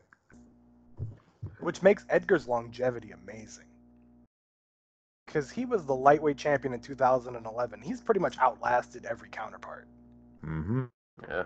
So what about this one then? Well, the most obvious one is Korean Zombie in Korea. Uh, I think that would be the safe. Well, you he, he can't do Zabit. They train together. right, right. So it's Zombie or like Josh Emmett, maybe. But what about Cruz? I, I'd be down with it. I'm if down for Cruz- Cruz if, if Cruz is, can walk or like I don't what, what's he injured? I don't know. I say that I don't mean to be mean, but like is, is he? Didn't he, he injured something right? I don't think it was a leg though. Didn't he break something? He's got a He hand broke it. now. It's always just it's a different part of the body every month for Cruz. So like, I mean, I'm I'm. I'm down for that fight. I'm, I'm definitely down for that. I think that would that would be. Well, because remember, Cejudo called out Cruz, and Cruz was like, "Yeah, I'll take that fight, but I'm hurt again." So I don't know. We'll we'll I just feel bad for Frankie. I feel like he was he was underappreciated in his prime, and now he's like super relevant out of his prime, and he still seems underappreciated. Man um, without a weight class. yeah. It's like I I don't want to see like I I joke about wanting to see him fight Cejudo, but like at this point, I don't want to see him cut the extra ten pounds. Edgar Pettis. I don't think Pettis wants to make 155 anymore. To be honest with you. Frankie can just eat a lot of pasta. They can meet at 165. Dad bod Edgar against. Uh, like I said, I think at this point Frankie just needs to do. If there's anybody you just ever wanted to fight that you haven't gotten a chance to prep with yet, just just make those fights happen. Just just go out like that. Just give us some fun fights, and I, I don't think there's any shame in that. beat Brazil against anybody. It'll be a big deal. Edgar's a little bit more like just sticking around now.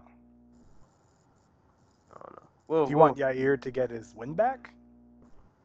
Do you think Yair could get his win back? Good point. Good point. I don't want to see Ortega. Damn, Artem Lobov, he's on a win streak in, in the bare knuckle fight league. all He'd right, come over. now, now it's time to move on. I'm just trying to find. I'm trying to find something for a genuine Hall of Famer to do.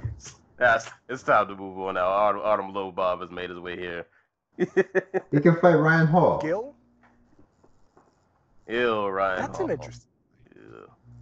Not mad at it. Wow, I'm not mad at that. That's just that's so Uh, weird. because like you want to give him someone who's kind of good, but like not.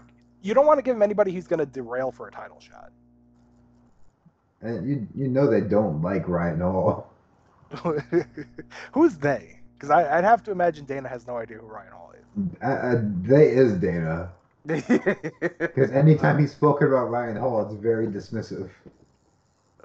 Or he's just outright calling him a bad fighter and saying he should have lost TUF. Well, he did lose on TUF, and then it was like, oh wait, Saul Rogers has like he lied about this. He, he lied about being able to come to the United States. It was somehow still in the United States. Uh, Yep. Lord. He can fight. We're, Big we're, we're, we're, no, no, no, no. We're moving on now. That's no, the only no, way he's gonna no, learn. no. We're moving on. Co- co-main event. There'll be no more BJ talk. co-main event. Uh, Cris Cyborg versus Felicia Spencer. Um, God, where do I where do I start? Do I start with Rogan? No, no, you know what? Let me talk about the fight first. Got to give props for props to do first. Uh, start off on a good foot. Um, I, I, I like what I got out of both of them. For I mean, for Felicia, obviously you lost, you know, 30-27 across the board, but it one of those like rare instances where like you, you lose the fight, but I feel like your stock still kind of goes up because you just did a lot better than people thought you would. Um, boy, can she take a shot. Um, she ate a lot.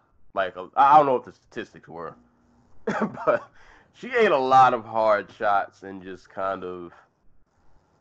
She never this entire fight. Um, maybe out. I think there was one one round um, where she caught a flurry at the end, but like there were never as much as she ate she never looked rattled. Her confidence never looked like it was dwindling. Like it seemed like all three rounds she still had the mentality like I'm gonna find a way to try to win this. Um, and I mean she she gave it her all. Like she she tried to work her grappling. She was trying her heart out, and it just it just I, I feel like I guess anybody else she probably would have managed to get them down, but Cyborg is Cyborg, and I think Cyborg's grappling is kind of an underrated part of her game because we're just used to seeing her just kind of murder people.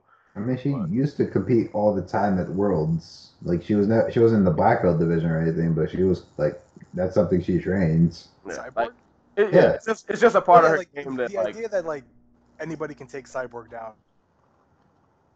Right. Yeah. It's kind of like yeah. Well, the idea that like if you take her down. What's her name got her down? Uh, the the girl in Invicta who got knocked out like two seconds before the end of the first round. Daria, Daria Ibramag, uh, Ibra, got uh, Daria Russian last name. Um, Daria Russian last. Name. That's Didn't it, Yana Kunitskaya get her down and take her back briefly? Yeah, yeah. Like that's the thing with Cyborg. Like she is surprisingly i'm not gonna say easy but like susceptible to being pushed into the fence for long periods of time. And yeah. Spencer, yeah spencer was able to do that for a little bit but like cyborg was able to land in the clinch while she was there. Yeah. Just and I, I like from cyborg i think this is the most i've seen her kind of mix up her offense like i haven't seen her use leg kicks this much. Like I, I felt like she really I don't know. I feel like I watched a different fight than what other people. Well, I don't say other people. Probably, same. Probably just Rogan. Same, same but different. Because to me, it, it almost feel like we punish Cyborg. Like if she doesn't go out and obliterate somebody, then it just means like something's wrong. To me, I saw just like, all right, in my last fight against Nunes, I came out, you know, guns blazing. I got caught up in the moment. I got my head knocked off. So I'm gonna come back. Let me not do that again. Let me try not to get caught in too many brawling situations. I thought she just fought a much smarter and like just kind of more methodical fight. Like I thought she really slowed it down. She got off.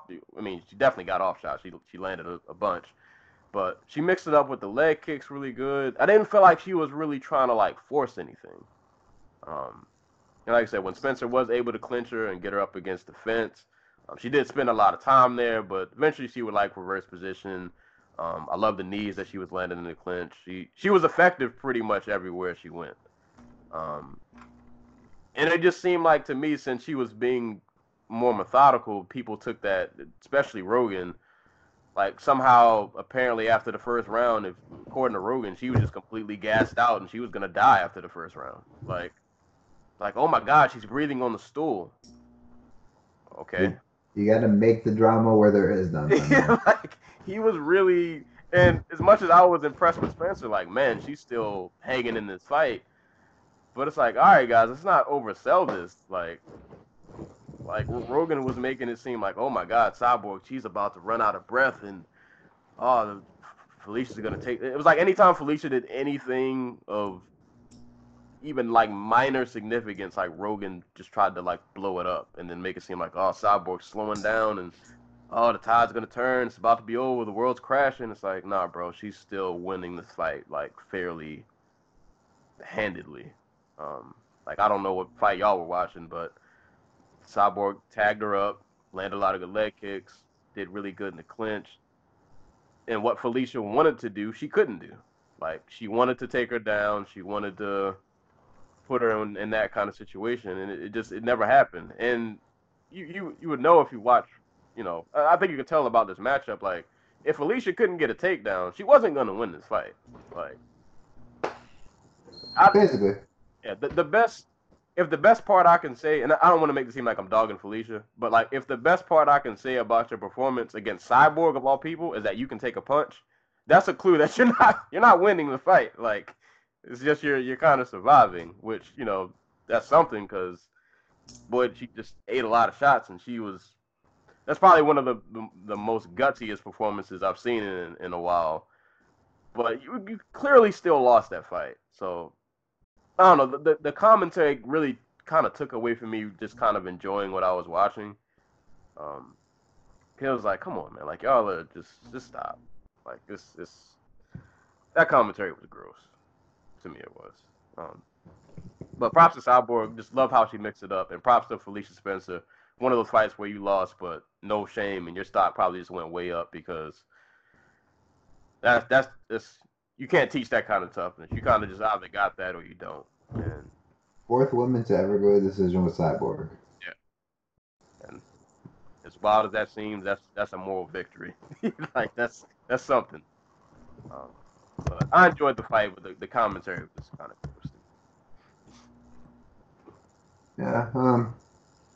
I don't think I have a lot to say uh, that you didn't already cover. Just um, Yeah, it was pretty Cyborg. thorough. Yeah, like I, I was going to rip into Ro- uh, to Rogan, but he already did that for me. Um. There'll be ample opportunities. Um. Yeah, like I. This just seems like Cyborg lost her first fight in like how many years? 15, 13, I 13, think. 13 years. She got knocked out like 40 seconds in. This was like seven months ago. So she just came back out, tried not to get, uh, just fought a safe ish fight and route to a unanimous decision victory. And it just so happens Felicia Spencer was the right stylistic matchup and the right amount of toughness to um, to make it through to the decision. Because, like, there, there were points in that fight where, like, if Cyborg turns this up just a little bit, she probably puts Spencer away. But it, it felt like she really just wanted to go out there and get a win and build rebuild her confidence before she uh before she tests the free agent market and goes to fight for Bellator because that's what's going to happen. So Yeah, basically. yeah, I, I, like not like I, I want I want to dogpile on like Spencer, but I also don't want to be like, oh, she did such a great job because like she did get beat up for like ninety five percent of this fight. And- and don't get she landed that great like jumping stand-in elbow that cut uh, Cyborg open the first round, and which is why I think we got that whole Rogan, oh, Cyborg's falling apart narrative um, in the first place. But there, there, there was not a lot of uh, give and take so much as a lot of take from uh, Spencer's end. So, Joe, I know you have some thoughts. Oh, uh, yeah, I guess so. Um, I want to find the right way to go about this. I, I don't think I watched. Like, you guys hear me? Uh, now we can. Okay. Oh, perfect. All right. Like, I, I don't think I watched the same fight anybody else watched. Like, I, I kind of, I saw a lot of people saying it was like a great fight, and it kind of wasn't for me. And I think it may have just been the fact that, I guess I was just uncomfortable lauding toughness, you know, after what had happened earlier in the week, like I said earlier. Right, right. But I definitely was not watching the Rogan fight. I don't know what he was seeing. Uh, I don't think Rogan was watching the fight, to be honest with you. he was halfway through the side of being like a championship fight. He was talking about this fight like it was a championship fight, which is amazing because he's like somebody must have corrected him at some point. Oh no, he thought it was because there was at one point where he, I think he literally said like, "Oh, they, she has to do this for two more rounds." Yeah, like he was out of control. But Cyborg just looked like a toned down version of Cyborg. She didn't look. She looked a little slower to me, but not super slow. Uh, she looked a little bit safer. Uh, she carried Felicia. I think she carried Felicia a touch, perhaps. Um, and that's it, man. Like she's not gonna be here, so Cyborg's not gonna be around after this. I think she's gonna be in Bellator fighting Julia Budd. There you go. So unless unless Amanda Nunes absolutely forces the issue, unless she's like, listen, I won't fight unless it's her, then they'll do something. Uh, I could see it. I could see that if only because like she's already talked about retirement and like Amanda Nunes, Cris Cyborg, probably biggest fight she can get at the moment. I think uh, what Well, did you hear about the retirement story? What about what, what happened? Nunes, like somebody brought up, like, hey, you talking about retirement? And she was like, no, I was just really drunk. She was really drunk and she didn't have Nina Ansaroff with her to like clarify everything. I think I think what needs to happen, we need to do Cyborg Nunes rematch. In the meantime, Julia Budd can fight Gabby Garcia. And No. then well, uh, Absolutely not. yes. yes. and then we'll let everything sort out from there. You know. Let, let, let life happen after But that. uh, Felicia Spencer, good upside, I think, but uh, they're gonna have to matchmaker carefully. And it's gonna be really hard because they have like four fighters in this division. Yeah, just start signing ladies. Yeah, I, that's what I said, but they don't listen. Yeah, we said that like Well. I, I think what happened was I I heard that like they did sign two featherweights, and then they were like, yeah, we're gonna fight at 135 now. Because we had discussed Mm. Yeah, we did. It was uh the the Bam Malecki and what's her it. Via face Malecki, right? Whatever. Yeah, but yeah. And Duda Santana. That's what it was. Yeah, they signed them, and then they're like, we'll do it at bantamweight.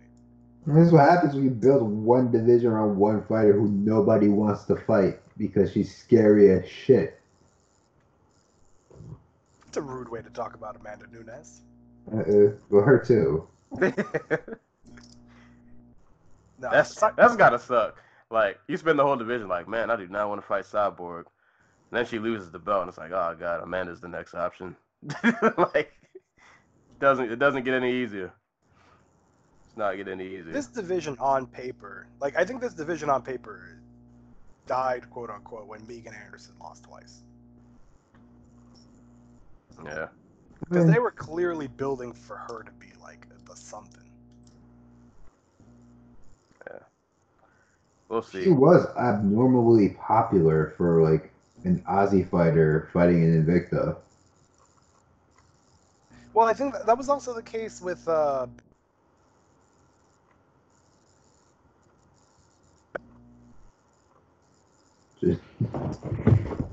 Hello.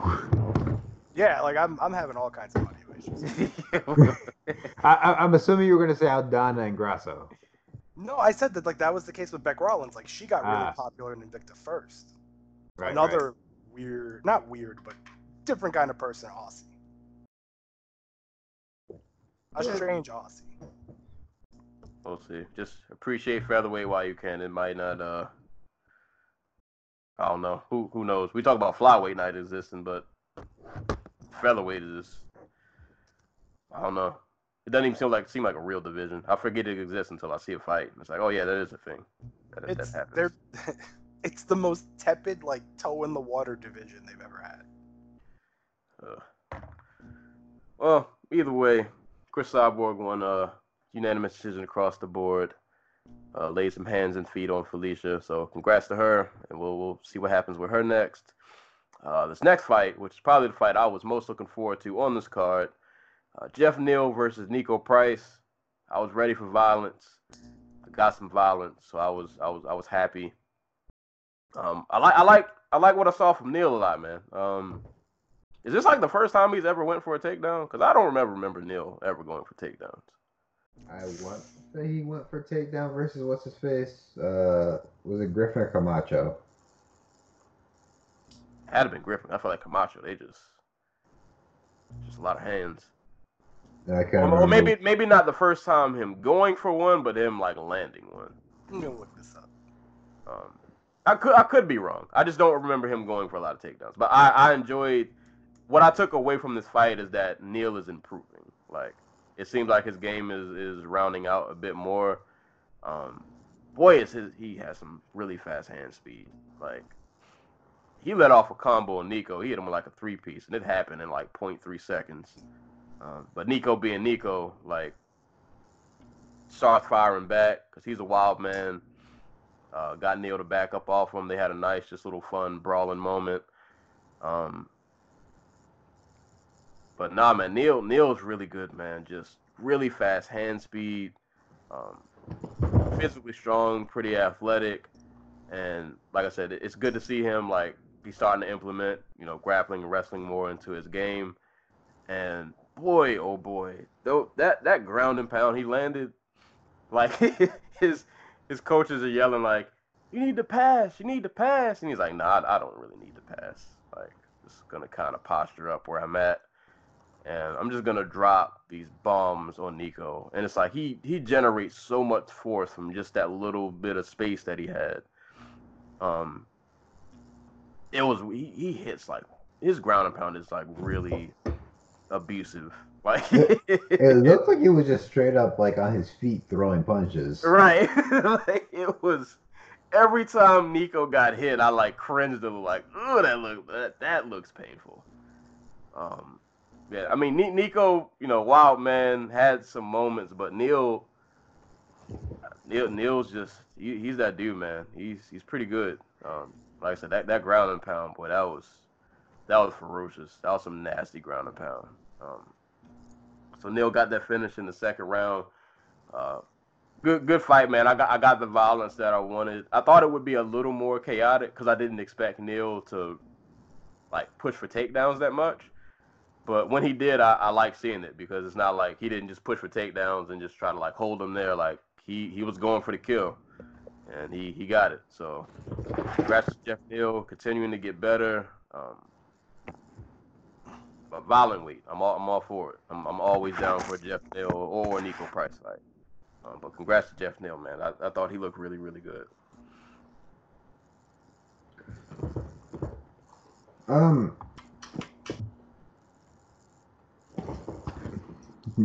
Niko Price is literally just a fucking heavyweight.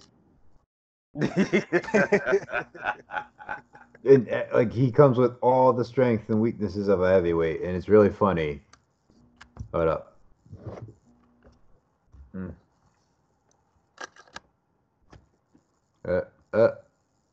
All right, Joey, you go for a second while I fix this. Sorry. Sure. Assuming I don't cut out, then we'll, we'll be we'll all be good. Uh,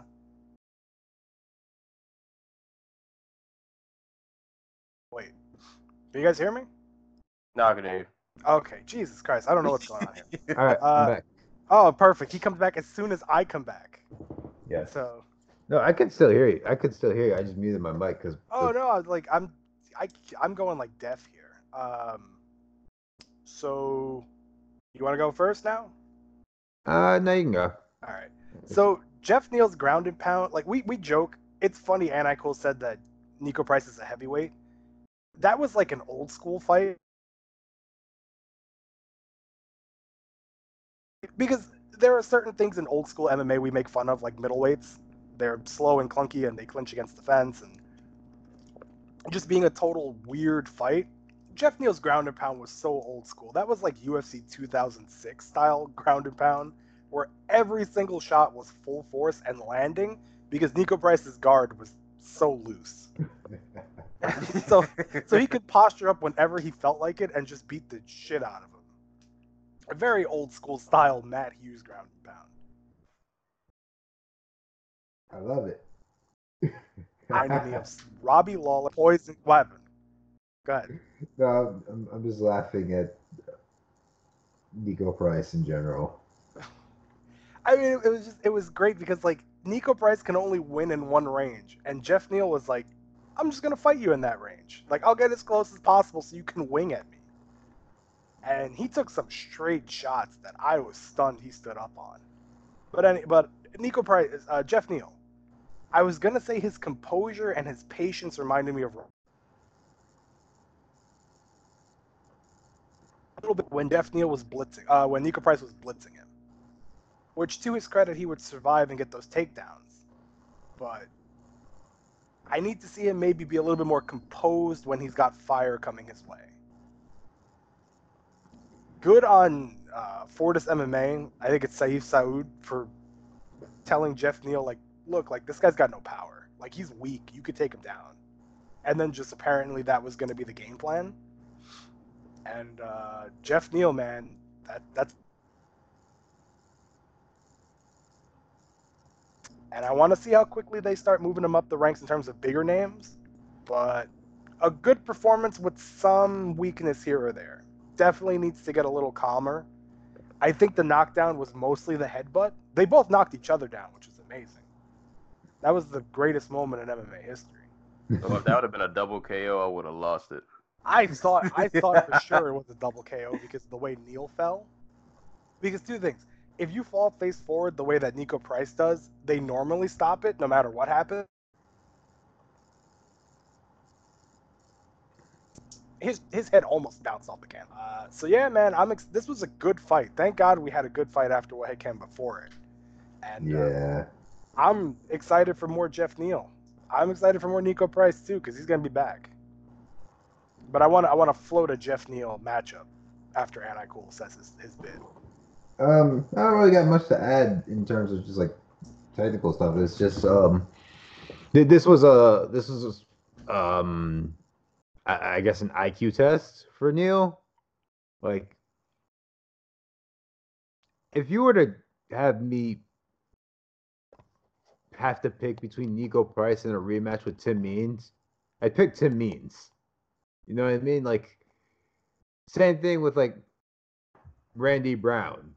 Like, I, I I'm not sure Niko Price is getting any better but he hits so freaking hard from every position imaginable that he's always like a live dog. So um this was a, a test to see if Neal could navigate that power, not end up in a in a spot where he gets knocked out, um, and you know come away with the win. And he, he- for the most part, he did it. He, he got hurt twice. Um, the the the headbutt the double headbutt knockout or knockdown in the first round, and then um, Niko Price just decided to blitz, and he came forward and hit him with like a spinning back forearm yeah. in the second round. That turned Neal into like a panic wrestler for a quick second. Um, I don't think it hurt him so much as it just surprised him. but uh, yeah, th- uh, it was a good it was a good performance Neal. punch, Like, like looping hook combination. Yes, exactly. Some some some primo uh just I don't know what I'm doing anymore type shit. button mashing.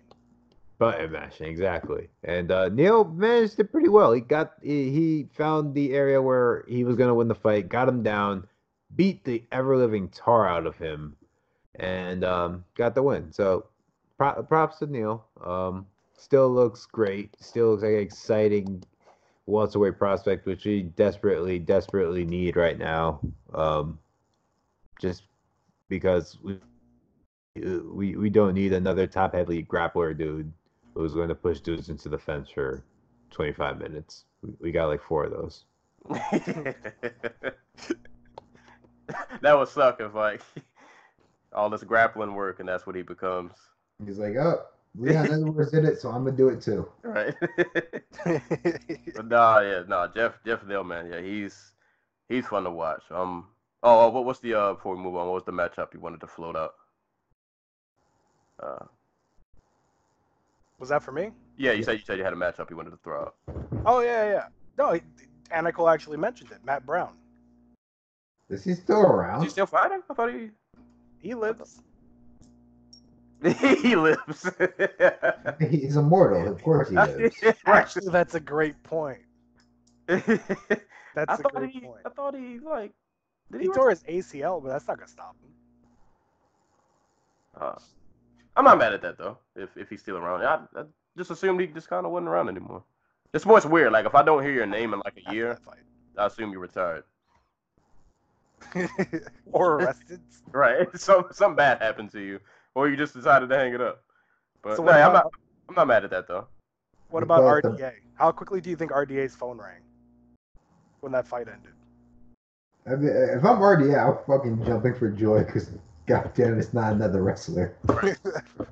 no, now now now Neal's about to evolve like a Pokemon. Now he's gonna wrestle.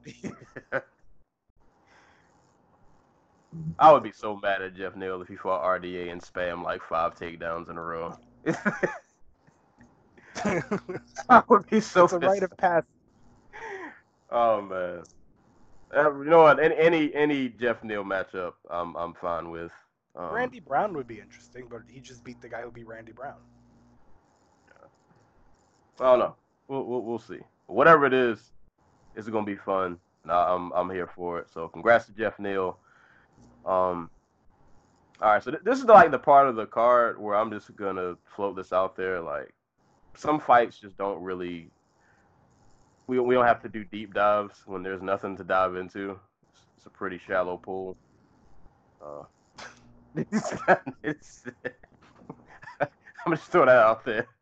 So like these next couple fights, man, I'm I'm not I don't really got a lot to say. Um, Arman Tsarukyan versus Olivier Aubin Mercier. Um, all I can really say about this fight is Mercier did well on the feet when it stayed on the feet. Um, he seemed to have a clear advantage there, but uh, Tsarukyan just a lot of wrestling, wrestling pushed against the cage, takedowns. Uh, he was able to be that. Uh, what, what's what's the term I want to use? They don't they don't use it in MMA. If like time of possession was a thing in MMA, and there probably is like a term for it, I just don't know what it is. Isn't it like control? There, there you go. I'm done. I don't know. Something that's yeah, that's the perfect word. He he was able to control and have be more dominant for longer times with his wrestling than Mercier was able to be on the feet. That's that's kind of all I got for that fight. I didn't watch it. I fell asleep. Well, shit. Well, shit. well, shit. what you got for us, Joey? Two guys snuggle bunnied against the cage for a little bit, and uh, that was it. There you That was go. it. That was it. You just summarize. You just summarized the first two fights on this card, Joey. They You really left- well, you know, a little. There's first off, there's nothing wrong with the, you know, there's nothing wrong with doing what you got to win, but never again on a pay per view, and never Yeah. again. Yeah, on, on a pay per view and starting off the card, I'm and gonna have to go out of my way being to see. back to back. Yeah, Ugh, yeah. Not not not And, like- with the lesson to be learned here is that just because it's Canada, it doesn't mean we need to have a Canadian main card. Because the only reason those two guys were on the main card was because they're Canadian. OAM, and we're gonna talk about the other guy in a minute. So that was that fight. Uh, Tsarukyan won via unanimous decision. And the next fight, which rounded out the main card, Krzysztof Jotko versus Mark Andre Barriault. That's how you say his name.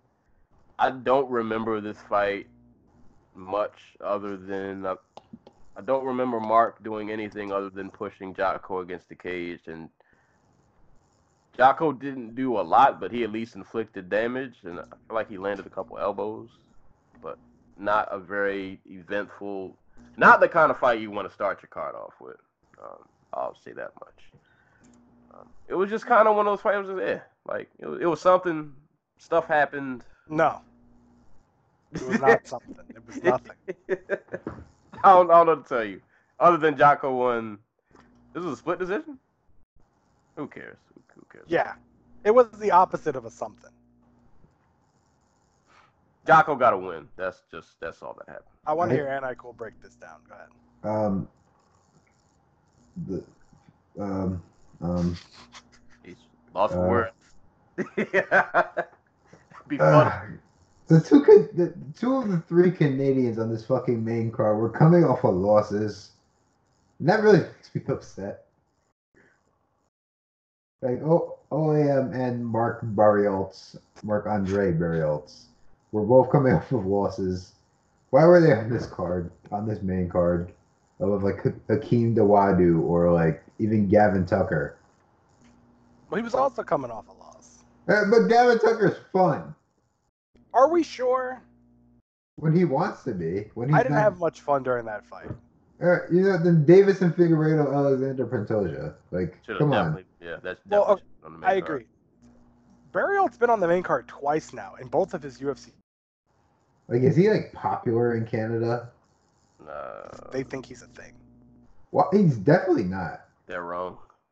I, I, I remember I watched him fight on the regionals and I was like, oh, okay, he's a competent dude. I'm sure he can make a fine life for himself at middleweight, but he's not. He, he is no Paulo Costa. I think they think he's a thing in Canada.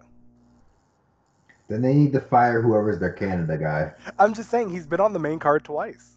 I know, but like, what? That's, that's stupid. Go I find just- another thing. I just love how John Oh. Coke. Everything about this fight was bad, including their Burial names because I can't pronounce against them. Yes, this is like he he did okay in the clinch for a little bit, and and then he would get turned uh, Barriault, and then he would get turned around by Jotko. That's the only place Jotko can win that fight. And he would like Barriault would just crash in as hard as possible. And Jotko would tie him up like arms around the waist like a like a lover coming back from like their lover just came back from war. That kind of just like full on arms around because he knew he can't win against the fence. So moving on, moving on, gentlemen. yeah, yeah, we can. Yeah, we can move on. But Jotko won. Uh, split decision. That rounds out the main card. What a main card. Yeah. Three, That's three. of two freaking cards. Yeah. Really is highest of highs and lowest of lows. Definitely. Best of times, worst of times. This was like last week's card, but like a little more. This was like 1.5 version of last week's card. I don't know what that says, but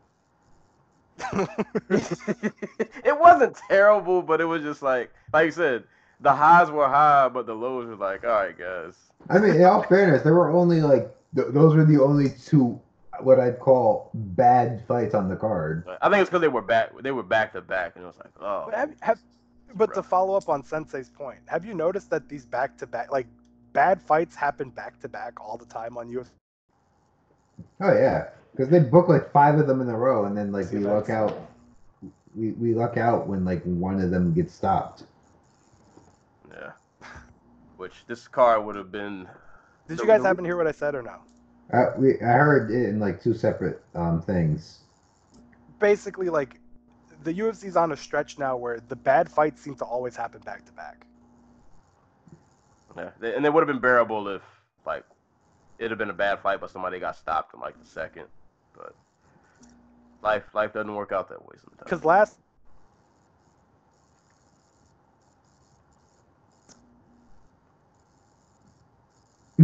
Oh, I I missed all of that. I heard last. Oh, because like, Right. dude, like I don't, I don't know what's going. I, like to explain. Uh, hold on.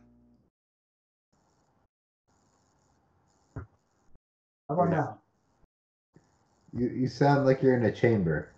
I'm in Stokes' chamber. It's like, uh, I said like last week we got Alvey Modafferi back to back.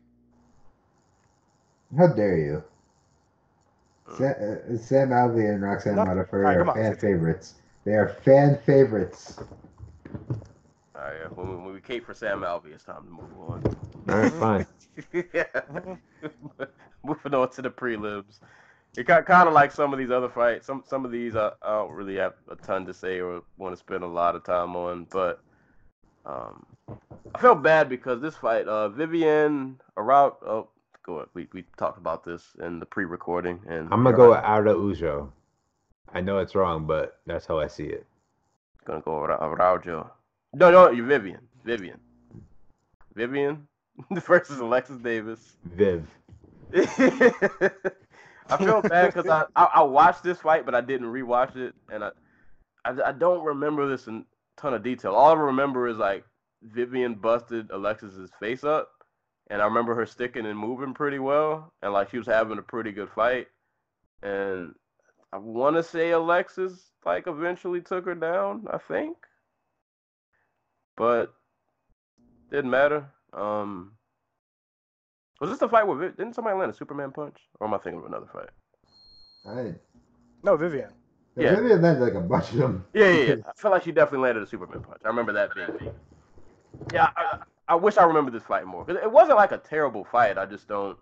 Yeah, no, it's, it was a solid performance from Vivian uh, Araujo because uh, she might be like one of the most athletic women we've seen come into the UFC in a minute. Like pure like uh, hand-eye coordination speed. Um, because she is fast as fuck. Like there, like in the first round, like Davis literally just could not see anything coming at her. Uh, she landed like a 60 or 70 percent clip just because of like how quickly she was throwing them out there and it probably would have been higher but her style of offense is so draining that by the end of the first round you could tell she was getting tired. Um and she ended up getting taken down in the second round and really couldn't do anything to get back up because of how tired she was despite being a very good jiu-jitsu player according to Joe Rogan um I mean, like having like national titles in Brazil and stuff. Um, and then in the third round, she managed to dig deep and man, uh, boxed up Alexis Davis for most of the round and was able to take decision. So This is a big win for her. Like Davis is ranked. I don't remember where, like in the top ten though. So, um, yeah. So, wait, so Jesse, you said you don't remember much of the fight. Me? Uh, well, Sensei, but you too. Uh, what do you remember about the fight, Joey?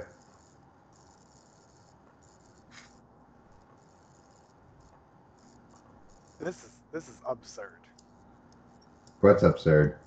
my my audio issue. I mean, I can hear you now. Oh, okay. Uh, good win, Vivian. Moving on. Alright. No, I just Alright. don't know how long I'm gonna be, how long I'm plugged in for. uh, No, honestly, I, I, I'm really excited about Viviana Araujo. I just don't know if they're gonna matchmaker properly. I mean, they're, she's gonna fight Valentina Shevchenko, like, but maybe before the end of the year. Who knows? First, yeah, like I, I can totally see them putting her against Jessica. Eye. Oof, that's a, that's a, that's a no-no. I'm just saying, like I could see it. Yeah, well, that's your punishment at flyweight. You want to come in and you want to be victorious? Here's Shevchenko in your third fight. Have fun. Basically, Kid, give it all you got, kid. what does Alexis Davis do now? That's three in a row. Ugh. Um, is it three in a row? Who she? Who else did she lose to? Oh, uh, Kagan Maya. Um, I don't know. It's really weird because she's she beat the woman who is now the number one contender like 19 months ago. Right. Um, uh, for uh, give her someone who's lower down, or give her someone who they think is like about to break through. I guess. Oh boy, so she's she's gatekeeper status. Yeah, yeah. Or not like about to break through and fight for the title, but like who's on A prospect, a prospect who needs a test. a prospect who needs somebody who's ranked. So like someone like um I don't know Paige Van Zant. Uh, not really much of a prospect, but at this point, like you're either in on her or you're not. You know what I mean? Yeah. What if she went back up in weight for Aspen Ladd?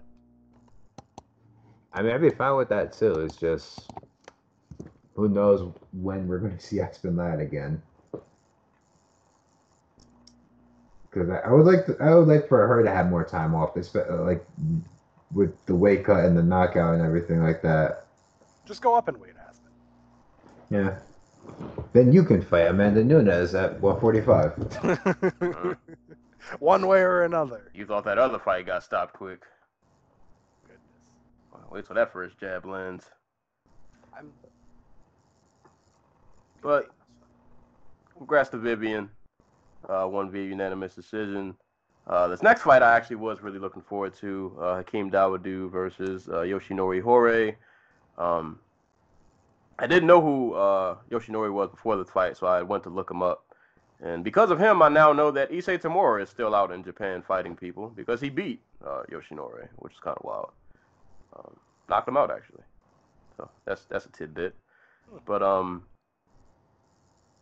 I don't know if I didn't watch enough of Yoshinori's fights, um, because I felt like the I think I only watched like two of them, but I felt like the two that I watched, he didn't fight like this. Like there wasn't all this bouncing around and and I don't know if it was just something he did on the fly or maybe he did do this and I just wasn't really noticing it.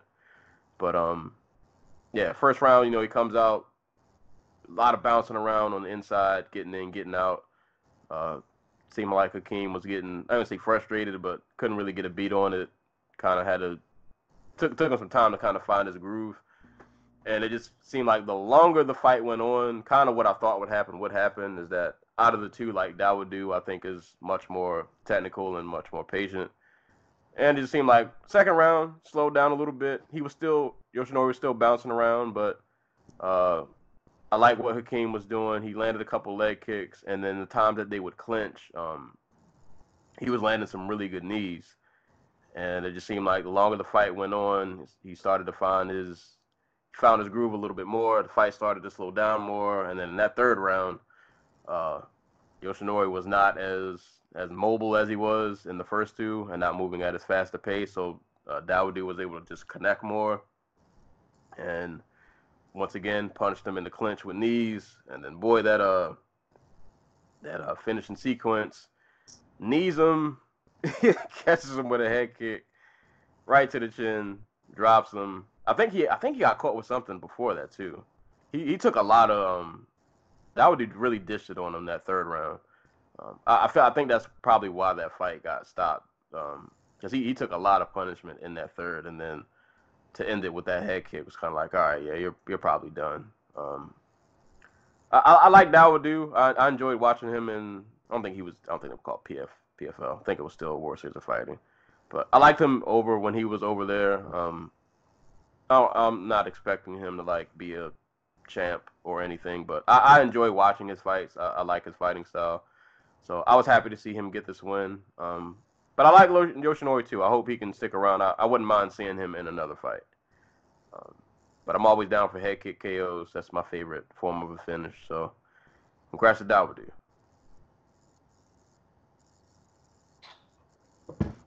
Uh, um, uh, this was like a showcase fight for Dawodu, right? It wasn't like they had somebody and then they pulled out and they just had to go with like the last person. No, I think Right. no, I think this was a. Yeah, it was maybe pretty much a showcase. Yeah, I don't think this was a last minute like put together.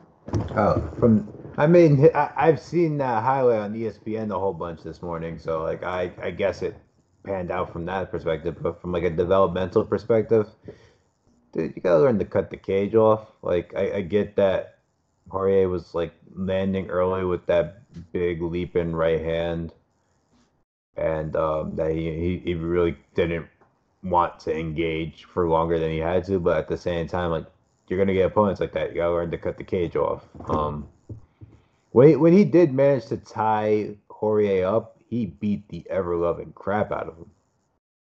Um, even the second round before that big flurry at the end of uh at the end of the fight, um, he, they, he would grab onto him, land like a quick knee and elbow, and then break, or Horie would like push away and try to run as fast as quickly as possible. Um, yeah, um, uh, do. is if he's going to be something that's going to take a while for him to get there. I, I think he's still adding pieces to his game and getting comfortable doing the home weights. I think in the cage. Um, but yeah, um, he, he's going to have to learn to cut the cage off if he's going to be successful and force guys to fight with him. 'Cause 145, there are a lot of dudes in this division who can move uh, with a lot more um, purpose than uh. And it's not. That's the thing. Like wasn't even giving him like looks. It was just like he's circling to his left the entire fight. Um, like good on him. He when he did manage to get his hands on him, he hurt him and was able to eventually put him away. But you you, you kind of hope you, your your striker is able to force exchanges when he want when that's his game. So that's all I got. Yeah. Concur. Concur. Uh, uh Hakeem Do- Do- Dawodu is careful because he's uh he's not progressing quick-ish, and you wonder how patient they're going to be. And uh, He's Canada's best male prospect.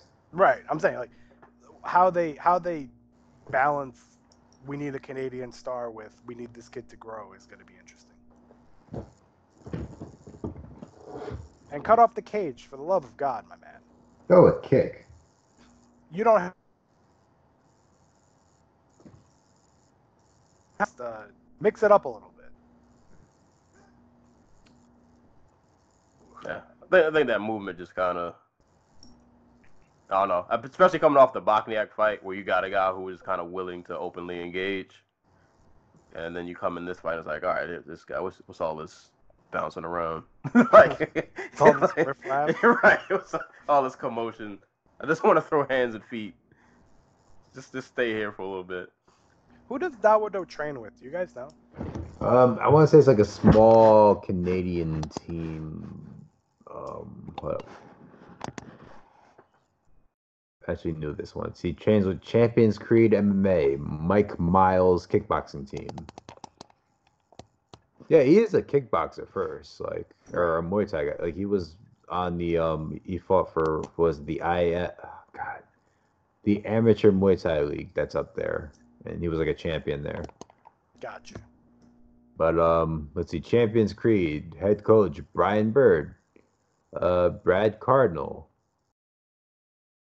It's the first fighter listed. Mean Hmm. Hakeem Dawodu, uh, Noah Ali, Jer Evans. Yeah, I'm not recognizing any of these other dudes. So he's probably uh, well, He's just, not- judging by those names, he's a big fish in a R- relatively small pond, yeah. I just wonder how much wrestling training he does. Because I think he could have taken Horie down a few times.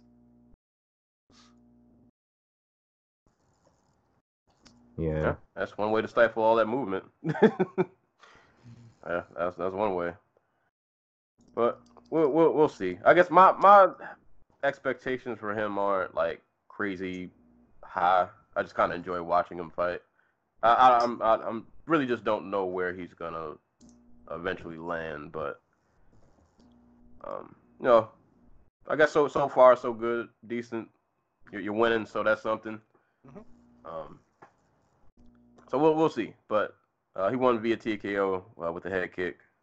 So shouts to him. Uh, next fight, don't have really a ton to say. Uh, Gavin Tucker versus Sung Woo Choi. Um, well, I will say that Sung Woo Choi is a huge featherweight. Um, dude is really like just tall and rangy for no reason.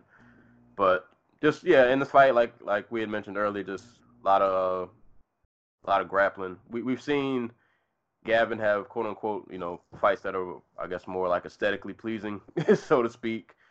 But uh I think he just did what he needed to do to get the win.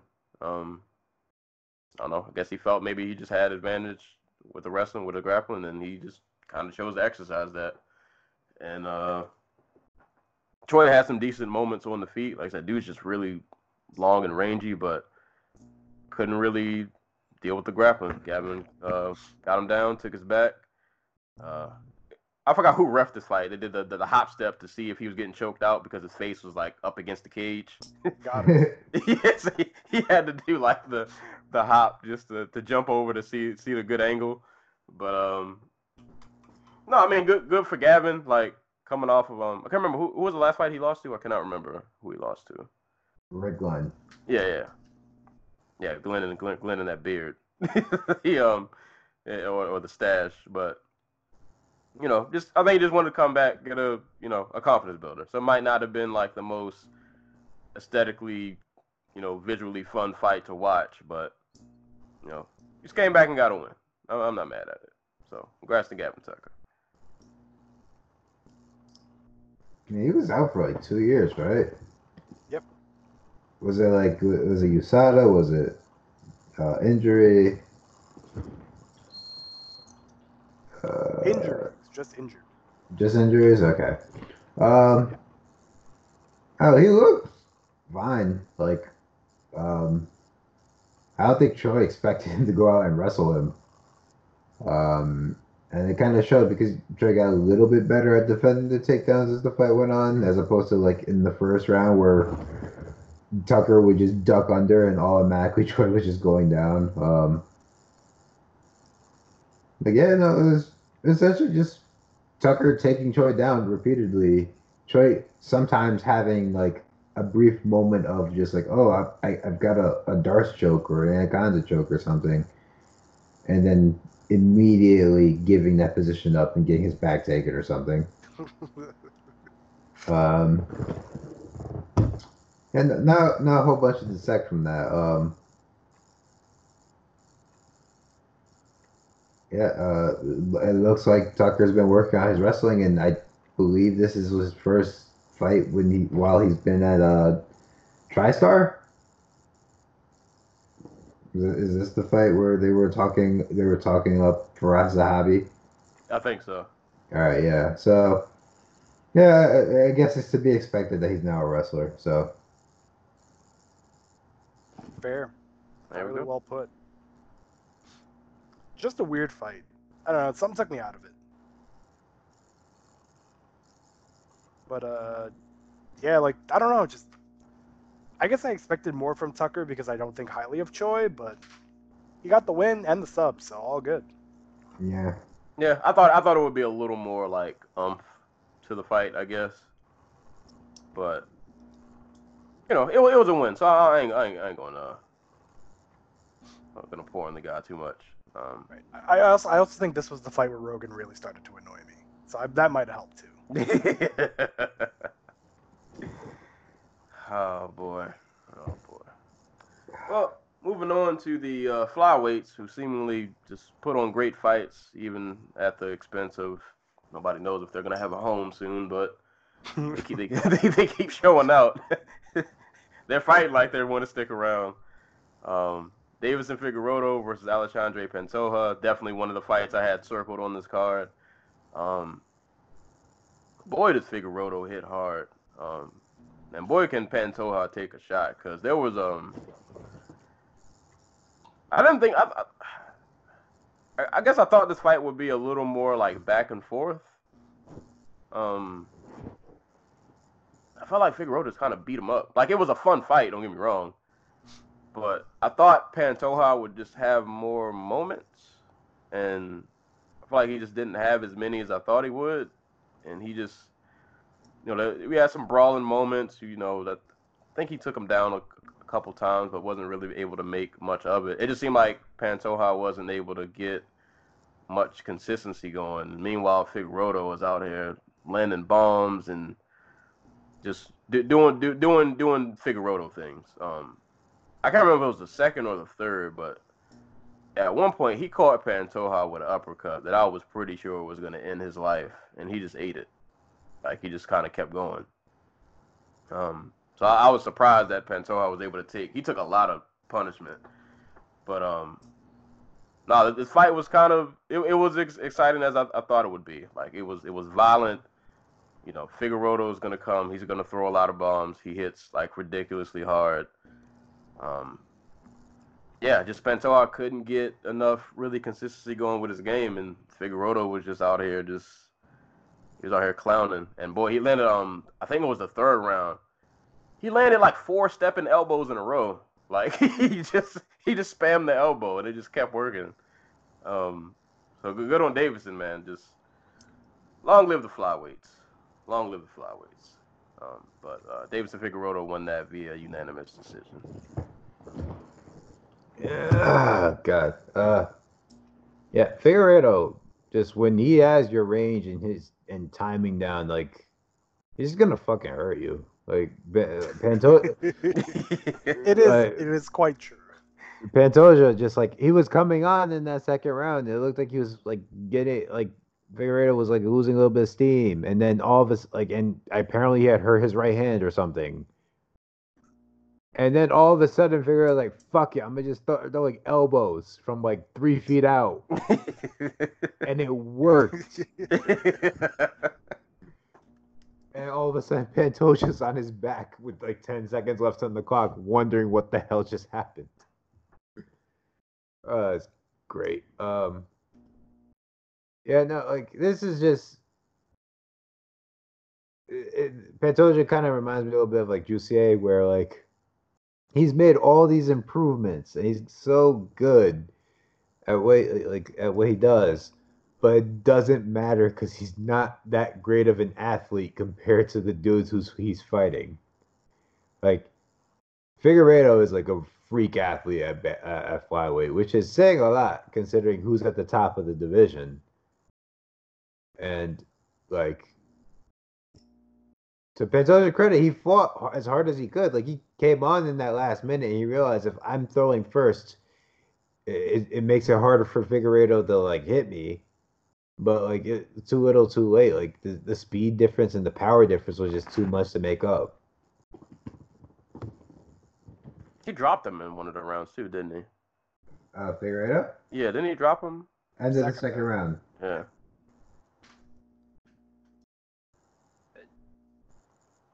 Man, like this fight told me like how how high the gap is between the top three at flyweight and everybody else. Because Formiga had no problems with Figueiredo, and Figueiredo was wiping everybody. But Benavides ran through Formiga twice, so it's like the top three in this division are insanely good. You know, and there's room for growth for Figueiredo. I think I saw a better version of him than I did in any- of his other fights. I still think he's a little too reckless and a little too wild at times, but it works, man. It works being that like that brawler when you got to be because he's always going to have the better power advantage, and his timing is really good. So when brawls break out, more often than not, he's going to win them. Uh, and I, I like for Pantoja, this is like the third time in a row where he's gotten that step up and gotten kind of checked back. So, or that not that step up, but like a, a big time fight, and he's not performed. I mean, he had a great fight, but he lost. Is what I'm saying. Right. Yeah. You kind of wonder where he ranks now. And for Figueiredo, I mean, this division's thin, but it's got, they're probably going to start signing a bunch of guys soon. So keep fighting and like carve out that niche before there's a big influx. So do you, so are you under the impression that flyweight stand? Do you think it's staying around? This is gonna this is gonna piss you off. I did not hear any of that. Oh. So I said, so are you under the impression that flyweight's gonna stay around? yeah, because I think they like Cejudo and want to keep him happy. So I think that as long as Henry can defend both belts, it'll be around. Yeah, that's my my prediction. That Henry winning that belt put flyweight it, it extended the life support. If Benavides wins it, I think it'll stick around. If anybody else besides Benavides and Cejudo win, they're gonna cut folks. Yeah. What if they're Chinese? that would suck. Like somehow somebody else not name them two wins and just Dana comes right in after they're celebrating. Like, yeah, this yeah, it's over. Just Congratulations, you're all released. Right. Congratulations, we sold. It's like when it's like when you have that, that, that office party and then they come in and let you know that it's done. Oh boy.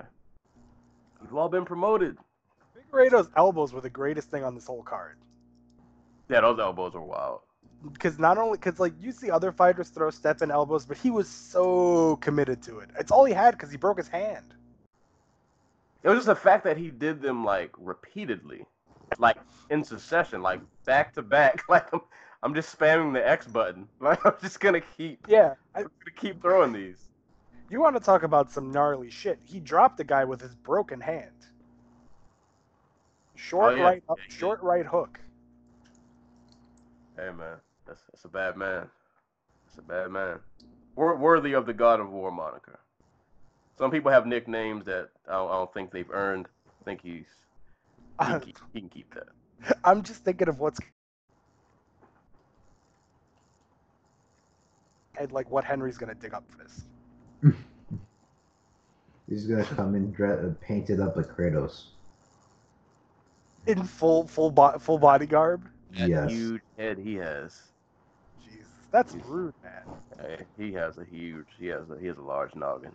I'm thinking he's gonna get like one of those Atreus plussy, uh, plushies. Because if you play the God of War, so if you play the recent game, uh, uh, uh, Kratos has a kid now, so he's just gonna show up with one of the plushies and tear it up in front of. oh boy. But um, yeah. Congrats to Figueroa, He's man. gonna That like bite it and pull it apart slowly. Go ahead. oh no, I was say great. Just great from Figueroa, man. That was that was awesome. That was all the violence I thought it would be. Just I I thought it was gonna be a little more back and forth, but you know, God of War had other plans, so kind of kind of is what it is. He had, it had uh, Pantoja had his moments. No shame to him. Yeah. He tried. He tried. And these last two fights, which were on the uh, Fight Pass prelims, uh, Jillian Robertson versus Sarah Frota.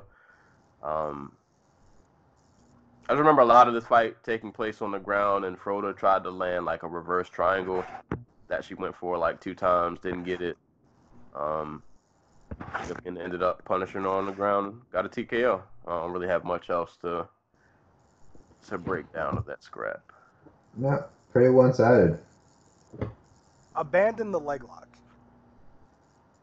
Like in women's MMA, it's becoming a problem. Just bail on it. I mean, if it, if it's gonna lead to finishes like these, I say keep going for it. Sell out hard. Hey man. For the wrong person, in theory. Yeah. I mean, whatever helps. Fly with. Hey man, it's one of those moves when you when you when you go for that, you know what you're getting into.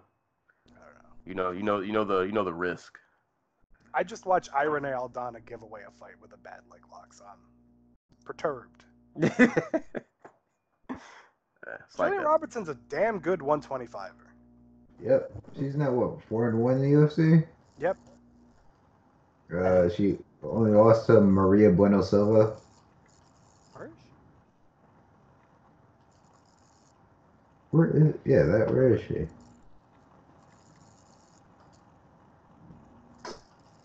Yeah. I hope she has fun fighting Va- uh, Val- Valentina Shevchenko as well. Yep. At the same time. Yeah. they're gonna put they're gonna put Shevchenko in like a three like a four on one. It's gonna be a tournament, but not really a tournament. It's like a, it's gonna be one of those handicap matches. It's a gauntlet match. Valentina has to fight uh, you gotta fight like the entire top five. KGB Lee, uh, and like Montana De La Rosa. all in one night. All and then, in one night. and then if she w- she wins those, she gets Goro. yeah. oh man. And whoever the Shang Tsung is that who, who was the Shao Kahn?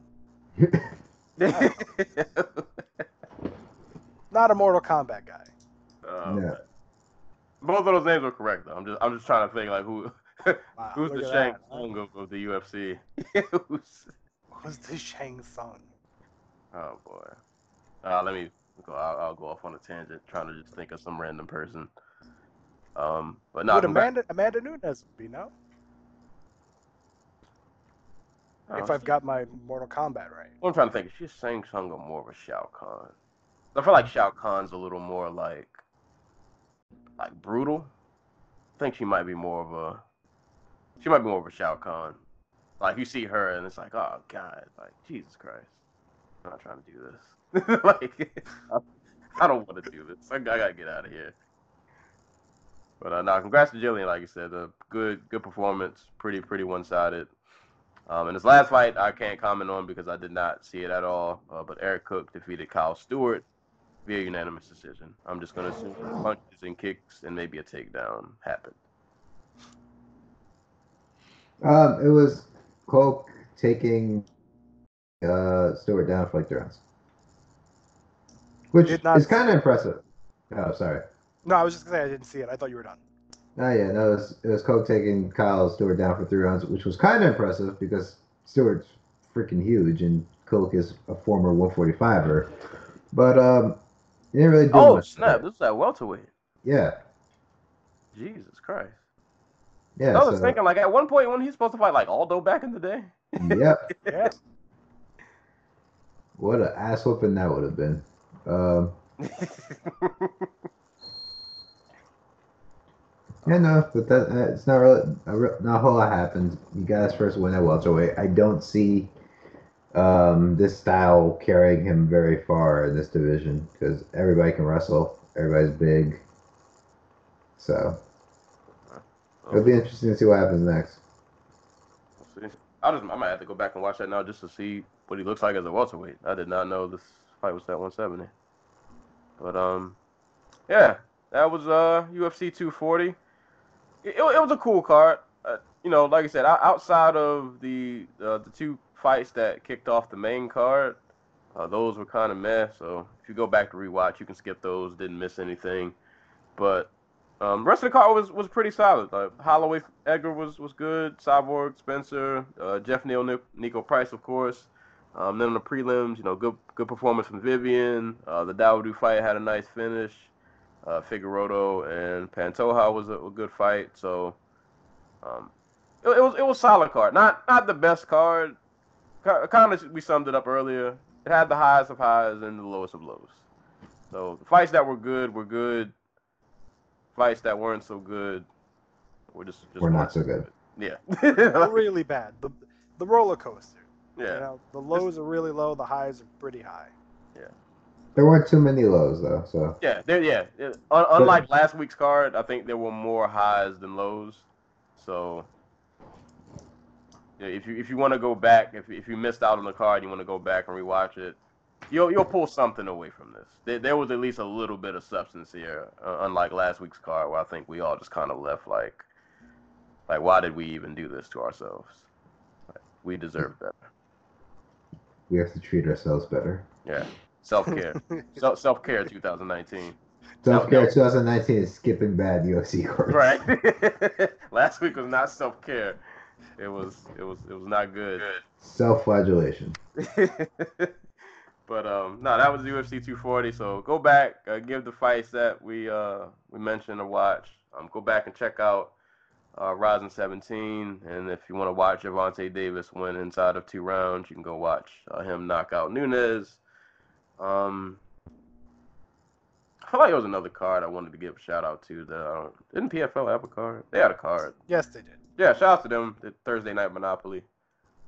I just like they just they do Thursday nights. I didn't get a chance to really watch their card, but go watch the PFL card too. They probably did some fun things. Some some probably. I, I gotta go back and watch the Andre Harrison and the other dude. I heard that fight was pretty good. Um, but go give all the fights we mentioned a rewatch. Pretty pretty solid weekend uh, of fights. I don't have it. Let me pull this up. Uh, what we got going on next week? Uh, we will have UFC. Oh, that is the uh, on August third, UFC on ESPN five, the Covington versus Lawler card, which also has oh lord, this main event, uh, co-main event, uh, Clay Guida and Jim Miller. Uh, we got little little Gastelum, Nasrat, uh, Hack Hack Paras versus Joaquim Silva, Trevin Giles versus Gerald Meerschaert. All right, I'm looking down this list. I'm not getting a lot of. Uh... All right, there's not a lot to get excited about on this. Uh... Very main card heavy. yeah, I mean, even then, the main card isn't. yeah. Even the uh, main card is still. Well, I mean, coming. On one hand, yeah, but on the other hand, this starts at like 3 p.m. I'll be You'll at be work. in and out before dinner. yeah, I'll be at work, so yeah, be one of those kind of quick in and out. Oh man. I don't know, but there's a card next week. There'll, there'll be some some fisticuffs flying around, so we'll we'll have to talk about it anyway. But it, I- you know, I'm- hopefully, it turns out to be one of those cards that even if there aren't like a ton of meaningful fights, just I'm upset that Claudio Silva didn't make the main card, despite the fact that he has beaten Leon Edwards, Nordine Taleb, and Danny Roberts. They Well- watch those fights. That's why. Well, real quick, Um, there I mean, a one it- championship it- card next week. Ooh, who, who's Yeah, on that? It's actually pretty good. Uh, we got Martin Lin versus Koyomi Matsushima. Uh, Edward Folayang versus Eddie Alvarez. Uh, Mighty Mouse that's, versus that's, uh, that's the stacked one, yeah. yeah Tatsumitsu Wada. So uh, yep, Yuya Wakamatsu's on the card. Uh, this is one championship. Dawn of Hero. Didn't they use his name already? I mean, probably, but also probably not. It's a sequel. I swear Heroes keep was dawning, dude. There was a card like dawning. two months ago that was called Dawn of Heroes. I No, they don't. They don't just stop dawning. They just dawn again. but uh, that's going down on August second. This, this will honestly probably be the better card. I'm pretty sure. There, there are a lot of good uh, a lot of good fights on this one. So go watch one Any championship. boxing you got going on? Um, well, see, I'm on Sherdog. Sherdog doesn't show the kickbox. Ah. They only show the MMA ones. Uh, But even so, if there are kickboxing, it, it just adds to what's already a really good card. So no, I meant in general. We got any like other cards? we got Oh, any boxing going on, or Uh, we got Marcus Browne versus Jean Pascal, which I don't think anybody's actually looking forward to. Um, I'm not. I'm, I'm definitely not. yeah. Chris Arreola versus Adam uh, Kownacki. Cur- uh, Curtis Stevens versus Wale Omotoso. Yeah, not not a whole bunch going on Curtis there. Stevens still kicking around. Yeah, he's he's been memeified, but he's still here. Oh. There you go. There will be uh fisticuffs to be thrown next week. So, you know, get in, get in where you fit in. Find find what you want to watch, and go go watch people get get punched and kicked in the face. Uh, but that is all we got for today's episode. So, I guess we can go ahead and close with parting shots and shout outs. Uh, for the first time in a long time, I don't have a shout out, but I do have a shot, which I, I don't have often. I haven't had a shot in like a month. But uh, I went out yesterday and I saw a YouTube video that my friend showed me. Um, this, this is something that already happened like two years ago, so I'm I know I'm late, but I had to bring this up because it's hilarious and it's still MMA related. Um, so I'm throwing a parting shot uh, about three years late to a gentleman named Jay Queiroz. Um, I wonder if that's even his real name after this story. I don't know. But um, uh, Jay Queiroz uh, was a quote unquote IBJJF recognized black belt uh, under the world famous GF team.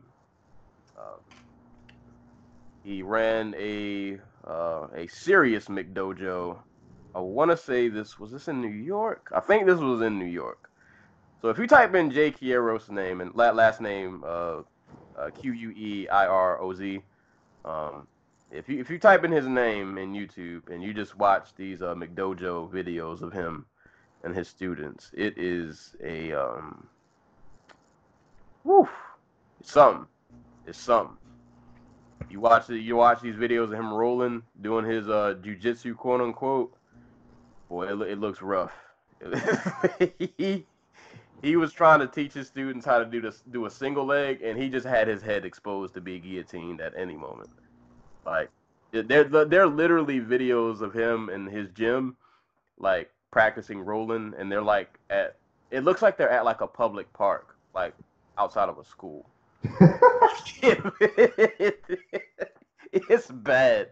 Like I, I can't words can't really put in into uh description what you just gotta watch it. Um, but he was exposed by a gentleman named Mike Palladino, who was actually a legit uh, uh Brazilian jiu-jitsu practitioner.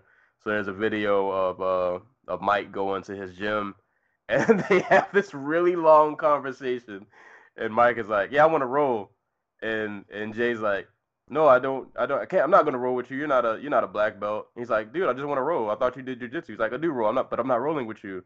And they went through just this whole argument, and Mike just calling him out, like, where'd you get your black belt from? And he just he ends up. I ain't gonna say kicked him out the gym, but Mike ended up leaving. And before he left, he was like, so are you a black belt? And Jay was like, I want to thank you for coming to my gym today. He was like, no, are you a black belt? He said, I want to thank you for coming to he was not trying to answer the question. Um so shout outs to Mike for exposing the McDojo, but uh, just parting shot to Jay for um, don't don't be the McDojo guy. It's never, it's never a good look. Like those training videos were were. I don't know if you call them training. I don't really know what they were. It was bad. It was it was it was terrible. But this this happened back in like 2015, 16ish. Um, but just go watch the videos on YouTube. It's it's hilarious, but it's terrible. But it's it's MMA. Well, not well. Technically, it's jujitsu, but McDojos are just kind of weird. It's just it's weird, and the fact that he had students was even crazier. But um, yeah, parting. Huh? no. No, they just par- parting shot to Jake Heroes for being a McDojo guy, and and shout outs to Mike Palladino for for exposing him. Just say no to McDojos. It's such a shame that we didn't we didn't have like YouTube back in like the 80s and 70s and like Oh. video recording oh my god. because you you know The, the shit from back then must be wild because they had no idea what fights looked like. Frank Dux. Like there, were- there was a sizable amount of people who thought professional wrestling was real. Like, I'm just im- imagine what the what, what these people must have been practicing in the gym. Mm. Right? Need a whole just like McDojo documentary. now I'm thinking about it. Yeah. people try to do like death calls and like stop your heart from like uh, beating and stuff like that. I'm just thinking about those like knockoff Tiger Schulmann gimmicks. oh god. Um, shouts to uh, Jose Ramirez who beat Maurice Hooker uh, yesterday, knocked him out in I think the sixth round. Um, like really, really good performance from him. So props to him. Um, I believe that fight was on the zone. It was for the uh, the WBO and the WBC super lightweight titles. So now uh, two uh, number one super lightweight in the world. So props to him for that. Um, what else? What else? Salute. Uh, oh, uh, shout shouts to uh, all the women who were part of the WNBA All Star Weekend because that was this past weekend. So props to them. From what I heard, it was a good show. Um, I didn't get to watch because I was in New York, but it was great. So props to them.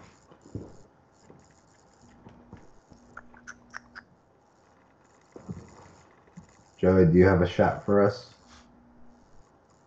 Oh, like uh, actually, to piggyback off what you said, the only uh, props I have is for Erica Wheeler, who won the MVP despite not being drafted. Yeah. Mm. Not a WNBA fan guy or whatever the case may be, but that story popped up on the timeline and I thought it was pretty cool. Uh, that's it. Just be good to people. Be good to one another. My message whenever I leave here: always be good to people. Why is Sammy Sosa trending? Don't. Don't don't click Don't- on it. I don't even know what it is, but I'm just I'm just telling you. Don't know. Uh, it's just people finding out that he bleached his skin. Oh, y'all are, y'all are about ten years late to that party, buddy. I I swear to God, Twitter rediscovers something every fucking day. He's- Well, you got to get mad about something every day when you're on Twitter. I mean, there's plenty to be mad about. Like, I'm just saying, you just you know can't get mad about the same thing all the time. I guess it gets old. True. You gotta. You, Twitter has to have like a angry rotation. You know, every, every Angriest place on earth. Yeah, yeah. Hate hate makes the world go round. Unfortunately. it generates engagement. Angriest, angriest place on earth is Twitter, and then like the DMV.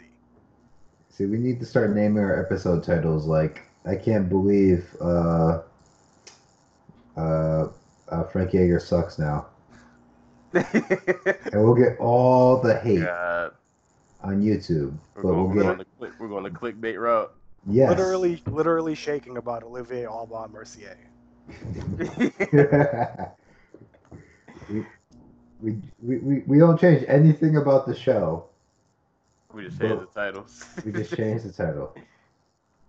God, I just I I have a certain hatred for clickbait in my heart that just really, really bothers me.